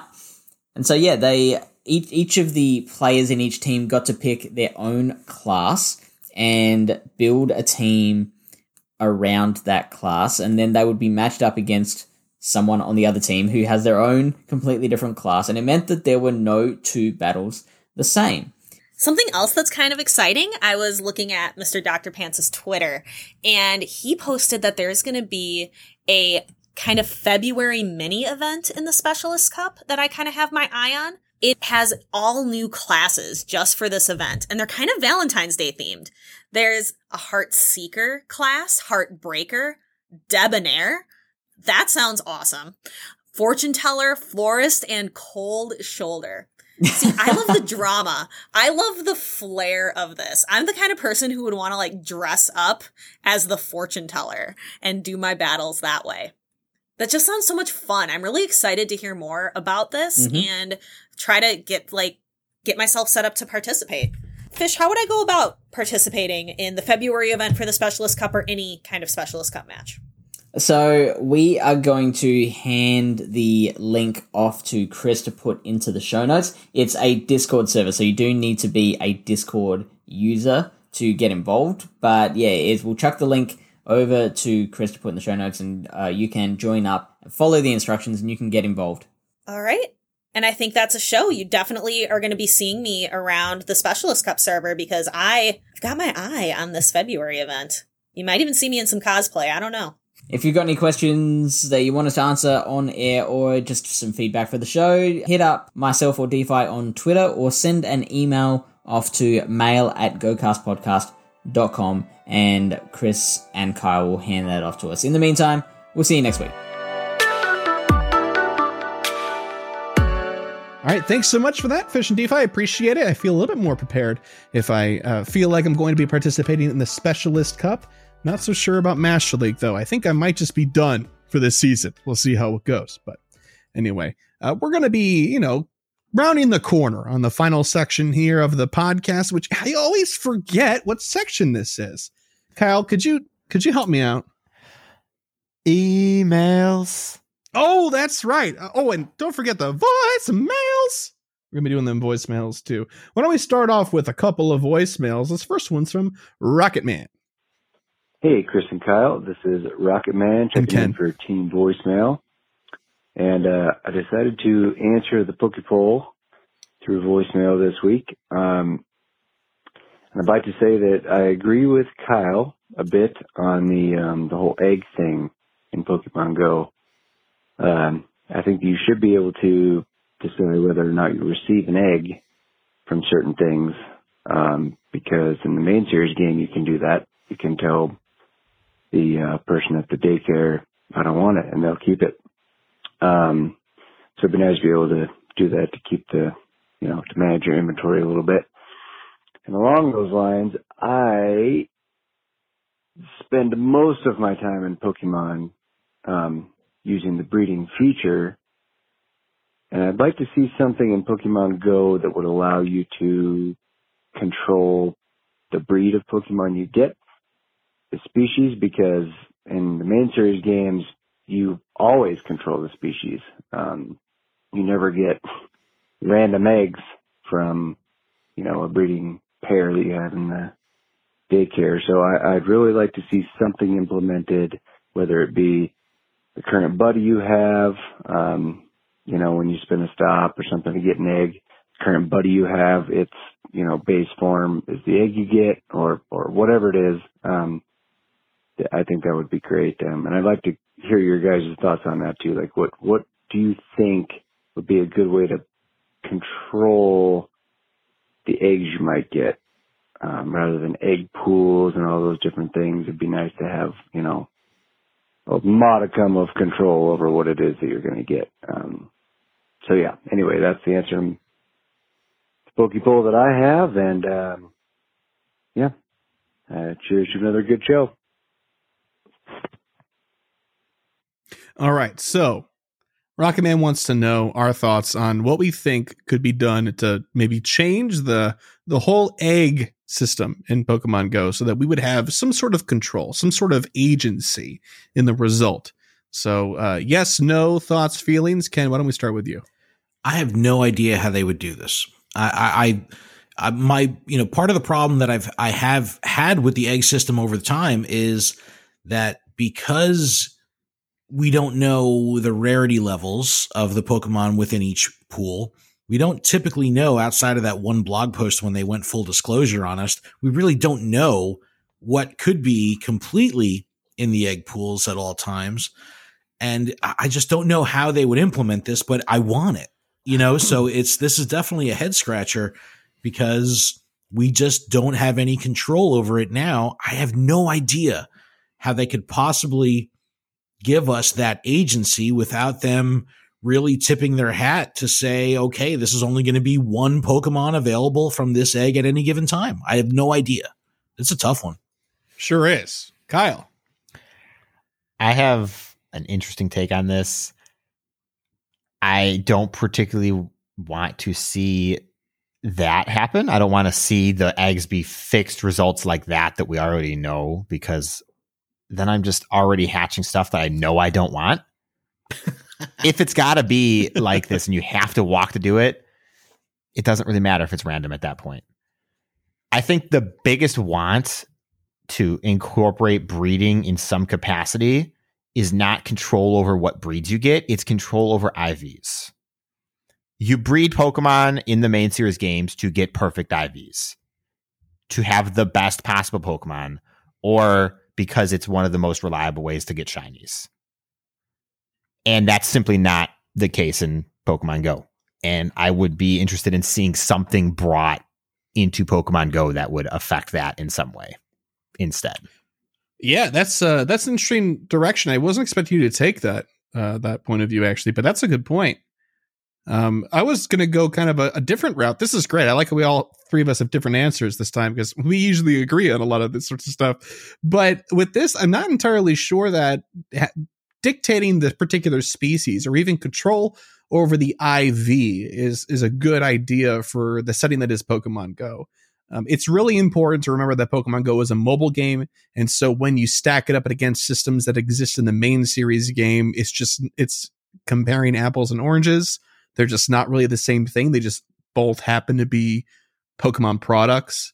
Um, but you know, drawing correlations between them and trying to improve one system compared to another is is a great way to go. And so I think a nice happy medium would be instead of you know influencing the species or the IVs, I would love to influence what type of eggs I get. So pretty similar to what we talked about before, the quality of life changes, being able to turn on or off eggs. But I'd like to be able to turn on or off particular eggs, especially if I have knowledge of the 2K pool. If I want to target one of the 10 Pokemon that are currently in the 2K pool, I think only accepting 2Ks is a fine way of doing that, especially if we're going to try to keep in the level of randomness, right? Because mm-hmm. if you can always breed for 100% IV, it makes the 100% IVs less exciting when you get them. The the the hit that you get of serotonin from getting that, same thing with a shiny as Ken was describing earlier in the show, is because it's a chance. If it's a guaranteed shiny, it doesn't feel as good. If it's a guaranteed 100 IV, it doesn't feel as good. You know, so I, would hate to devalue the pool like that. But it is a it is a really great question, and there's a lot of ways you could go with it. So thank you very much, Rocket Man. This next voicemail is from Tyler. Hey, Chris and Kyle. It's your boy, Team Megman Tyler, joining Team Voicemail. Team Voicemail. I wanted to ask a question. Since Roselia Community Day added both a fast and charge move. Does that open the door for a third Charmander Community Day? I know people would be upset with that, but Niantic has to work with the Pokemon Company on this, and the Pokemon Company, if you know anything about the TCG, love to push Charizard out there. Do you think it's possible? On a scale of 1 to 337, how likely would we get a third Charmander Community Day. Also, P.S. Open your gifts. Never over our dead bodies, Tyler. I'm working oh on it. For, I, I am working on it. I actually have too many gifts to open per day. I keep hitting the cap. But wow, good for you. Good for you. You're a new. You're a new man. All right, so gentlemen, you think that we have an opportunity to see a third Charmander community just because it's mega popular, uh, based on the now historical fact that Niantic is willing to do double community day moves or all sorts of different community day moves. It's not one or the other anymore. From a scale of one to three hundred and thirty-seven. Yeah. It's probably like a 256. Wow. Okay, that's a nice number. that's a good number. Ken, what's your Uh, number? I I mean, look, I, I honestly zero. I don't think they're going to do a third community day, but I definitely think they'll figure out a way to feature Charizard some some way else. But I I think they realize that you know the the the torches will be lit if there's a third community I day mean- for Charizard. you know we we say that and we are we are part of that group but you could say the same thing about something like the TCG where Charizard is relentlessly featured in all Pokemon merchandise people still buy all of it because people love Charizard they love him so while the vocal minority might get really upset if it happens people spending money people playing the game they might not be as upset. Sure. Uh, so my number is about 100. I think there's a, like, you know, just under a third of a chance probably that it could happen again. It's a possibility, but I don't think it's very likely. So my question then is if this gets put up to a vote again, if they give us four options and Charmander is one of those options, I will riot.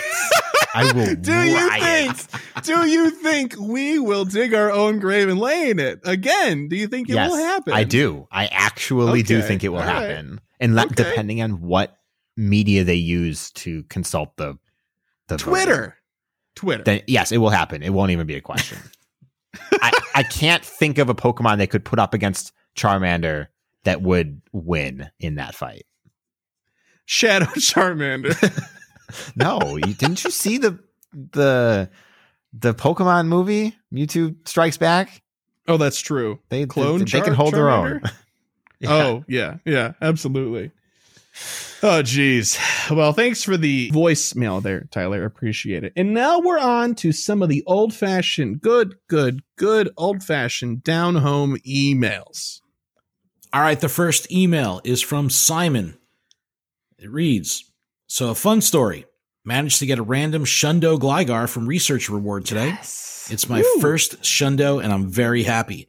So, I evolved it and buddied it with Gliscor, only to find out, to my surprise, that he is a monster larger than my avatar.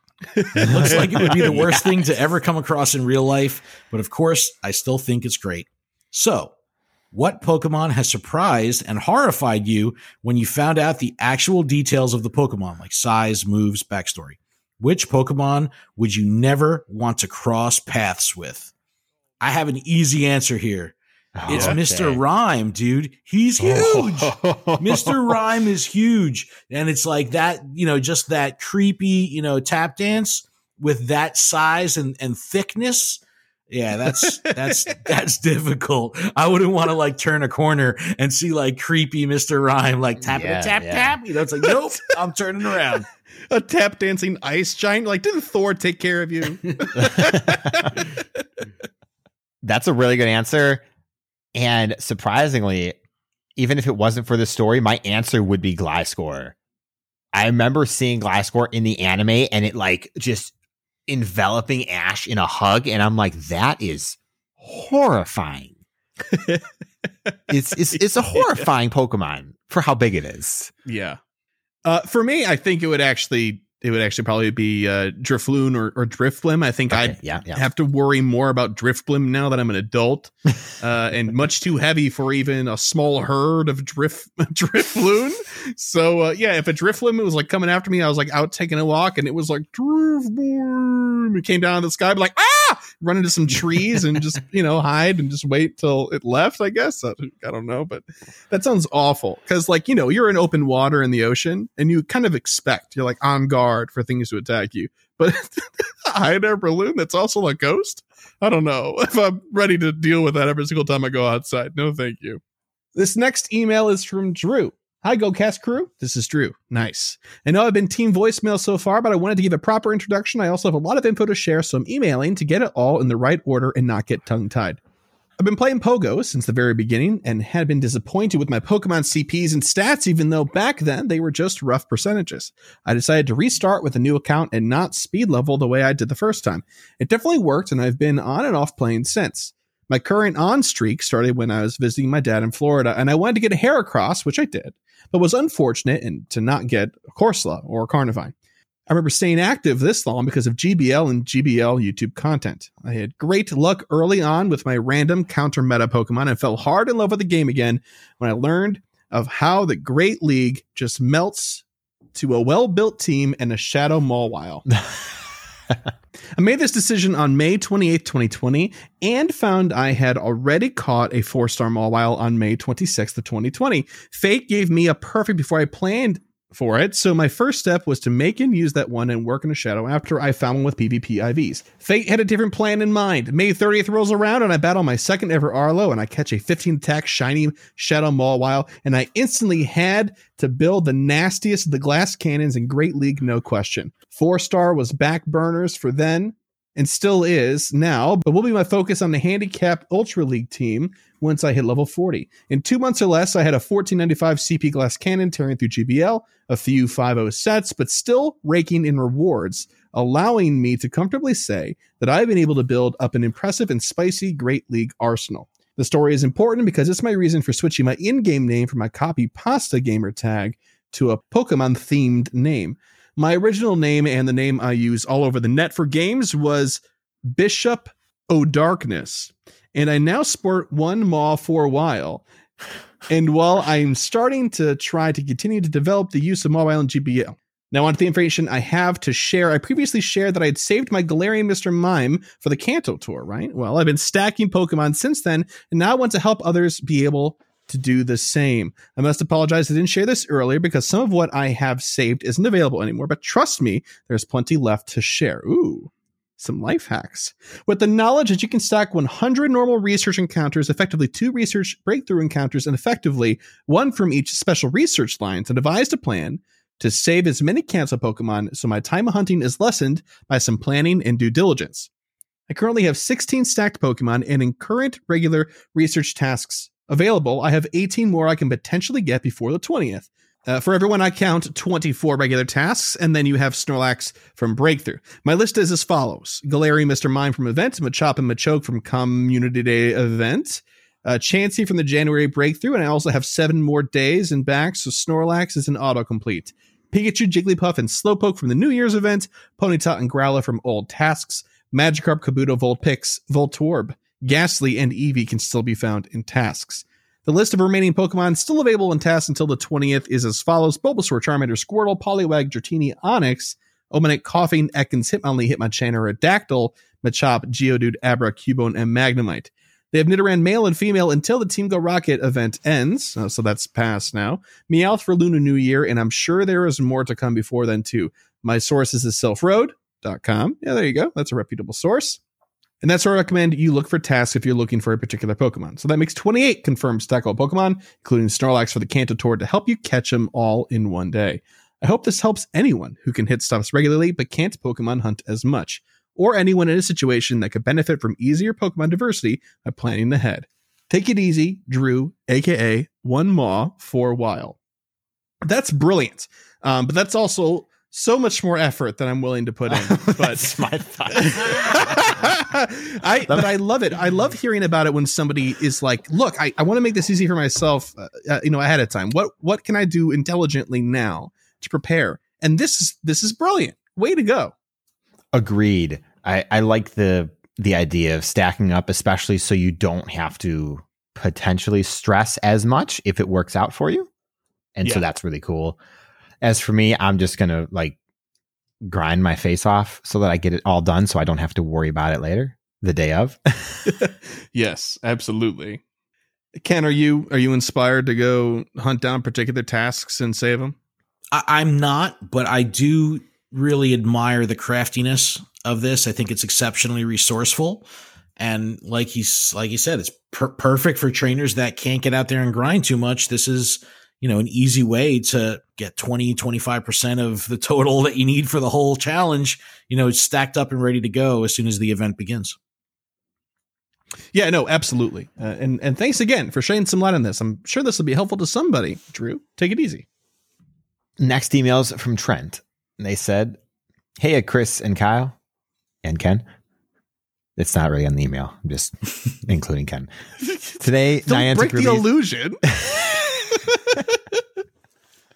Trent did apologize on the Discord. He said that he just had sent it, and then Chris was like, "Oh, sweet, Ken's on today," and he's like, "Oh, I didn't include him in the email." It's all good, Trent. Thank you. Today, Niantic released their subscription service for Ingress called Core. It's an acronym for four ninety nine United States dollars a month. Much like Pokemon Go, this has been something that's been seemingly data mined for months before it finally released. Introductory values seem good enough to me, though I'm more interested in seeing if Pokemon Go does something similar to it within the next month or so once the Kanto tour ends. Chris, I figured you'd be more likely to sign on to a subscription if one does happen anyway. So, Kyle, what kind of bonuses would you want to subscribe to Pokemon Go? Thanks, Trent. P.S. Oh, here's the link to the information on the core subscription for Ingress. CMU is their Pokecoin equivalent. Chris is feel feeling slightly attacked, a little bit. but it's He's true. right though. Yeah. I mean, but I mean, clearly I have given off completely the wrong idea because I will get a subscription regardless of what is actually in it just because I'm here, kind of. yes. Yes. So honestly, I saw somebody else break down the Ingress into understandable things for a Pokemon Go player, and it's not really very interesting to me at all. So I hope they make the Pokemon Go end more interesting. Uh, let's let's hope. Um, although I don't think. Okay, let's give Niantic more credit. I don't think they would roll out a subscription service if it wasn't compelling. There so there's one thing in the Ingress subscription that is a big deal, and it's they increase their inventory space. Mm. for people who don't play Ingress, like like me, they have never increased the inventory space in Ingress. It's the same amount of inventory since the game launched in 2015. I don't I don't know when the game came out. So right, but but to to its to its defense, right? That game does not introduce more and more collectible monsters that fill up that inventory and items then that correlate with them. I mean, I'm not going to argue one way or another, but the community has apparently been begging for more inventory space for a long time. Gotcha. So people are a little bit salty that it's behind a subscription. okay, okay. I could see. I- I'm kind of curious to hear where Ken lands on the whole idea of a subscription service. Would you be for or against it? What would it have to be in order to get you on board if you're not already? I'm 100% for it. I'm spending money on this game anyway. So I'm going to speak from personal, you know, my, my own position here.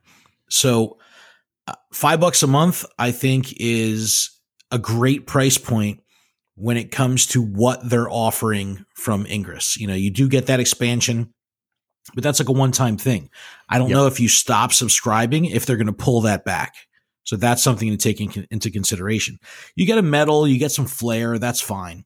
You get a monthly like deposit of coins, you know, our equivalent of coins into your account. So right there, you're making your value back because they're giving you currency. So that that's really good. But you also get uh, you know, different loadout kit every month. So if you play the game, that's going to be a big deal. So, you know, I think for from a, a Pokemon Go perspective, I think they'd have to do something a little bit different than just give you these kind of little fringe benefits. I think for Pokemon Go, the price point could be higher, and I've I've put my you know had the conversation of like the fifteen dollar a month subscription that would be more like a battle pass. Now think of a a much more uh, deep and expansive like collection challenge or timed research where you're going to pay 15 bucks you're going to get items you're going to get fringe benefits but then you're also going to have things to work towards over the length of the battle pass for that calendar month and i think that that kind of thing is what get what would what would get pokemon go players enticed and for me i would love that so i'm already spending on the game it would be great if i spent towards something that is going to stretch over the course of the month because when I spend 15 or 20 bucks now, it lasts a couple days and I'm done. So having something in a subscription perspective that I can spend spend money and have value that will stretch over the course of a month, I'm I, I dig it. I, I totally dig it. Um, but I know it's not for everybody because they don't want a recurring charge. But you know, I think they'd have to get a little bit more creative on the Pokemon Go side than say on the Ingress side, just because there's more diversity in play styles in Pokemon Go than there is in Ingress. And for the whole recurring charge thing, there are a lot of people out there that do what what I do, which is every single paycheck I get, I put like you know twenty bucks into the game unless there's an event. I'll make an exception. I'll do more or more frequent depending. But like like you said, Ken, we're already spending that money. So for players like you know the three of us, it, it it's kind of almost a, a no brainer. But yeah, Yeah. they would have to make it appeal to people that aren't actively already putting money into the game all the time. Right. That's the challenge. That's definitely Right. the challenge. Yeah, but anyway, that's a great email. Thank you for the email there, Trent. All right, next email is from Thunder Muffins. Hello, gents. I don't know why I said it in that accent. I just read it like that. Hello, gents. Thunder Muffins here. Longtime listener, first time emailer. Team email. I'm writing in for two reasons. One, I chose the name Thunder Muffins as my name so you can find me in many MMOs, Final Fantasy um, 11 and 15 to be a, a few. Or is that 14? Final Fantasy 11 and, and 14 to name a couple. It just simply fits my personality. In fact, when I'm out claiming gyms, gold collector rapidly approaching 300 of them, people only refer to me as Thunder. The other players in my area, Raleigh Durham, uh, recognize me both and the name and no longer use my actual name. Two, I hope you're sitting for this part. Thank you for vacationing in my hometown of Dubuque, Iowa. And thank you for pronouncing it correctly. I don't care how. I don't. I don't care. I don't even care what that word is. It's Dubuque. Oddly enough, I did live in Lombard, Illinois, for about a year before relocating to North Carolina. Small world, don't you think? It's been a struggle to move in the South, and playing the style is very different here than back home. I'm even struggling still to this day with calling pop a soda. Take care, Thunder Muffins, Mystic level 44. Who- I- First off, Chris, how do you pronounce the town name? Uh, no, Ken got it. It's Dubuque, right? it's it's Dubuque. It's one hundred percent Dubuque. But I'm gonna call it Dubuque. I have Dubuque. I, I have uh, probably 20 or 30 people in my local community that I only know them by their in-game name. I have no idea what their real name is, nor do I care to learn. It's just they they are their game name. that They're just personificate the personification of their avatar. So yeah, I, I I think that's cool that people call you Thunder because uh you know you're you're representing in game. I think that's really cool. For the record, I enjoyed my time in Dubuque, and I would like to go back when it's not snowy and when everything is open. So uh, I'm looking to go back. Glad to hear it was your hometown. I wonder if you got any uh, any recommendations. Shoot them my way. You know the email address. Let's go. But on to our last email. Thank you very much, Thunder Muffins.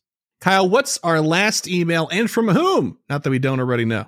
Last email is from Mitch. And Wow. He said, A lovely hello to you, gents. Valentine's Day is a stupid holiday. That is all. All right. Thank you, everybody, for listening to the podcast. It's been nice. Oh, dang. Thank you for coming to my TED talk. Uh, I've been getting back into the weekly grind of school, and I believe I have achieved a pretty good balance between work and fun. It feels good to have a schedule. That is so true. Yeah, no, and good for him. I don't know anybody in college that actually is able to do that. So that's uh you're an outlier, Mitch. I'm floored about Mega Gyarados, naturally. I just Best Buddy my first mon for the Fossil Buddy challenge I made for myself. It's a Rampardos. I'm skipping the next Fossil mon on my schedule, Kabutops, for a 96% shiny Gyarados. Do you guys prefer hashtag shrimp game or hashtag prawn posse? Yo, hard, um, prawn posse for sure. That is fantastic. That is the answer- fantastic. the answer is you have to curate it for localization purposes. No, we've established they're different. They are different in every I location. know. I okay, all right, fine. If I have to pick, I I do love Prawn Posse. It is yeah, it's definitely funny. prawn posse for sure. Yeah.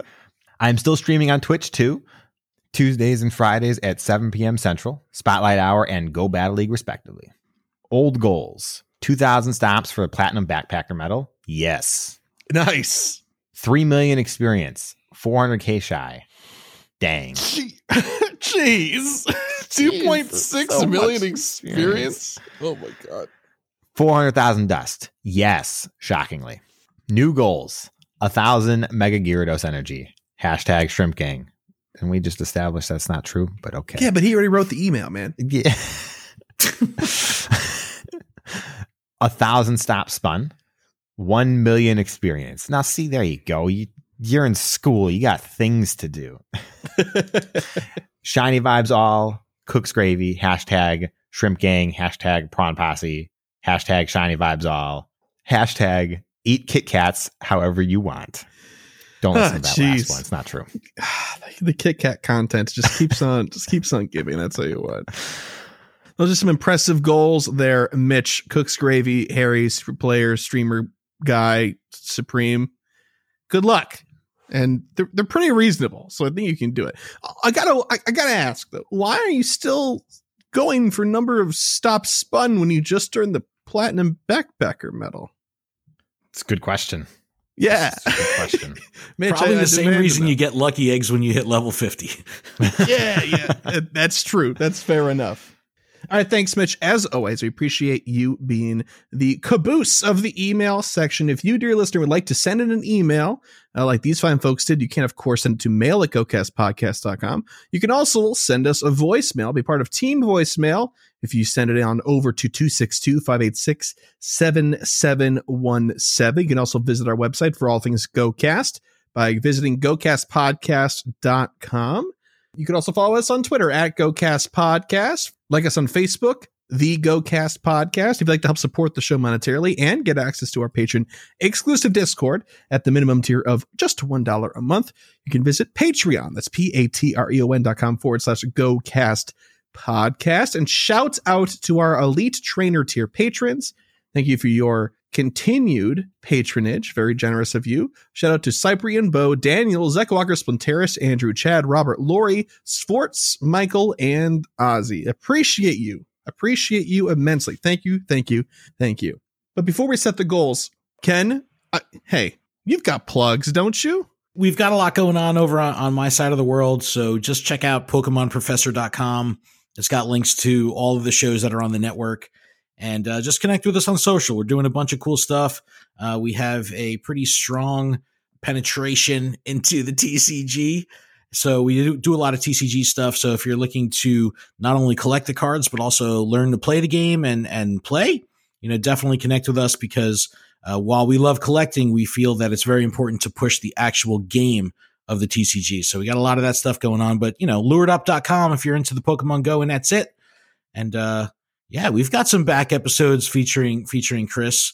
So, well, you know, we- got a little, we got a little cross stuff going on, but yeah, just check out PokemonProfessor.com.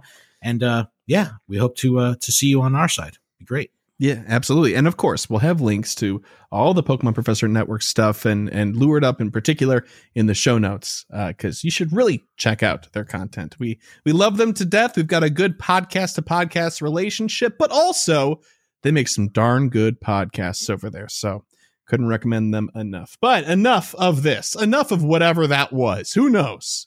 It's time to set some goals and then get out of here.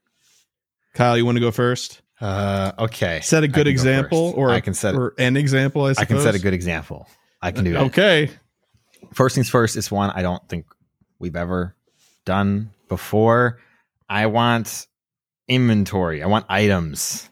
I want over a thousand combined Pokeballs by the time we next record. I need to prepare for the Kanto event, and I am not prepared at all right now.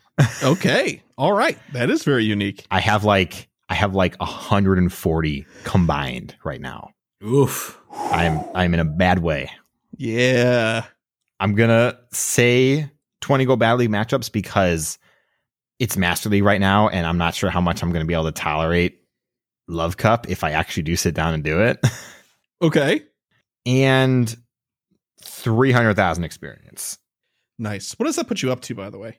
Uh, with the 300,000, Yeah. that'll put me at 2.9 million.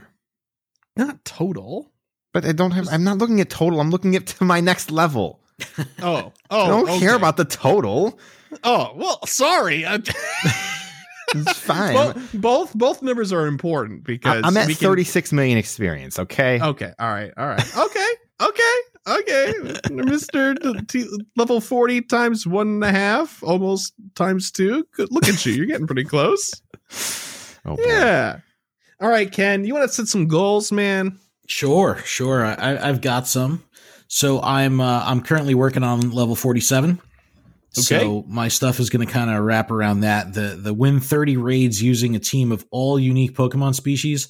I have five done so far. So Ooh. uh, I definitely want to knock out 25 raids this week. Uh, I'm all you know. I also have the power up three Pokemon to their max CP. I have enough candy to do Snover on my own. So I'll definitely knock that one out, but I want to get one other one that I'll have to coordinate with some friends to to trade, you know, back and forth to um to try to you know manage my my Candy XL. So complete the 30 raid challenge, power up at least one additional uh Pokemon besides Snover all the way to 50. And uh, you know, I think I have right now uh 1.6 million in pending friend XP waiting to to happen that we're we're gonna you know hit on the Kanto tour. So I'll add an additional million to that, and I'll shoot for 2.6 million uh, by the. Oh no, the Kanto tour is still far off, right? The Yeah, the Tour is twentieth. still. mhm. Yeah. So all right. So I'm just gonna say a million XP uh, before the time you next re- uh, record, and I'll check in with you before next Tuesday. All right, that sounds good. Sweet, good deal. Well, in comparison to those, my goals are going to be a little bit lackluster because I want to get at least five hundred thousand experience, and uh, I want to be here for recording next week with over three million dust. I'm about two hundred thousand short, but I have some spending that I want to do before then for a PvP team, so I'll have to remake that that dust back and uh, finish the level forty five research step that I'm on. So that includes GBL matches and walking my buddy for candy. Thank goodness I had this Pidgey laying around. Much more efficient than my Charizard I was walking before. So I think that wraps it up. I think that's pretty much it. That's the end of the show. Am I wrong? No, no, that's it. No more notes. All right. Ken, thank you so very much for joining us for this episode. It's always great to have you on and just talk in general, but this has been a long time coming. We couldn't appreciate it more. Thank you so much, uh, and I'm and I'm really glad I got to do this with both of you on the show. So it's it's re- it's really great to be here, and and I always appreciate it. And your community is always exceptionally welcoming, and your Discord is an awesome place. So thank you to you, thank you to your community, and uh, thank you to everyone listening. Appreciate it. And on that note, thank you for listening, listener. We'll, we'll see you in the next one. Bye bye. Bye.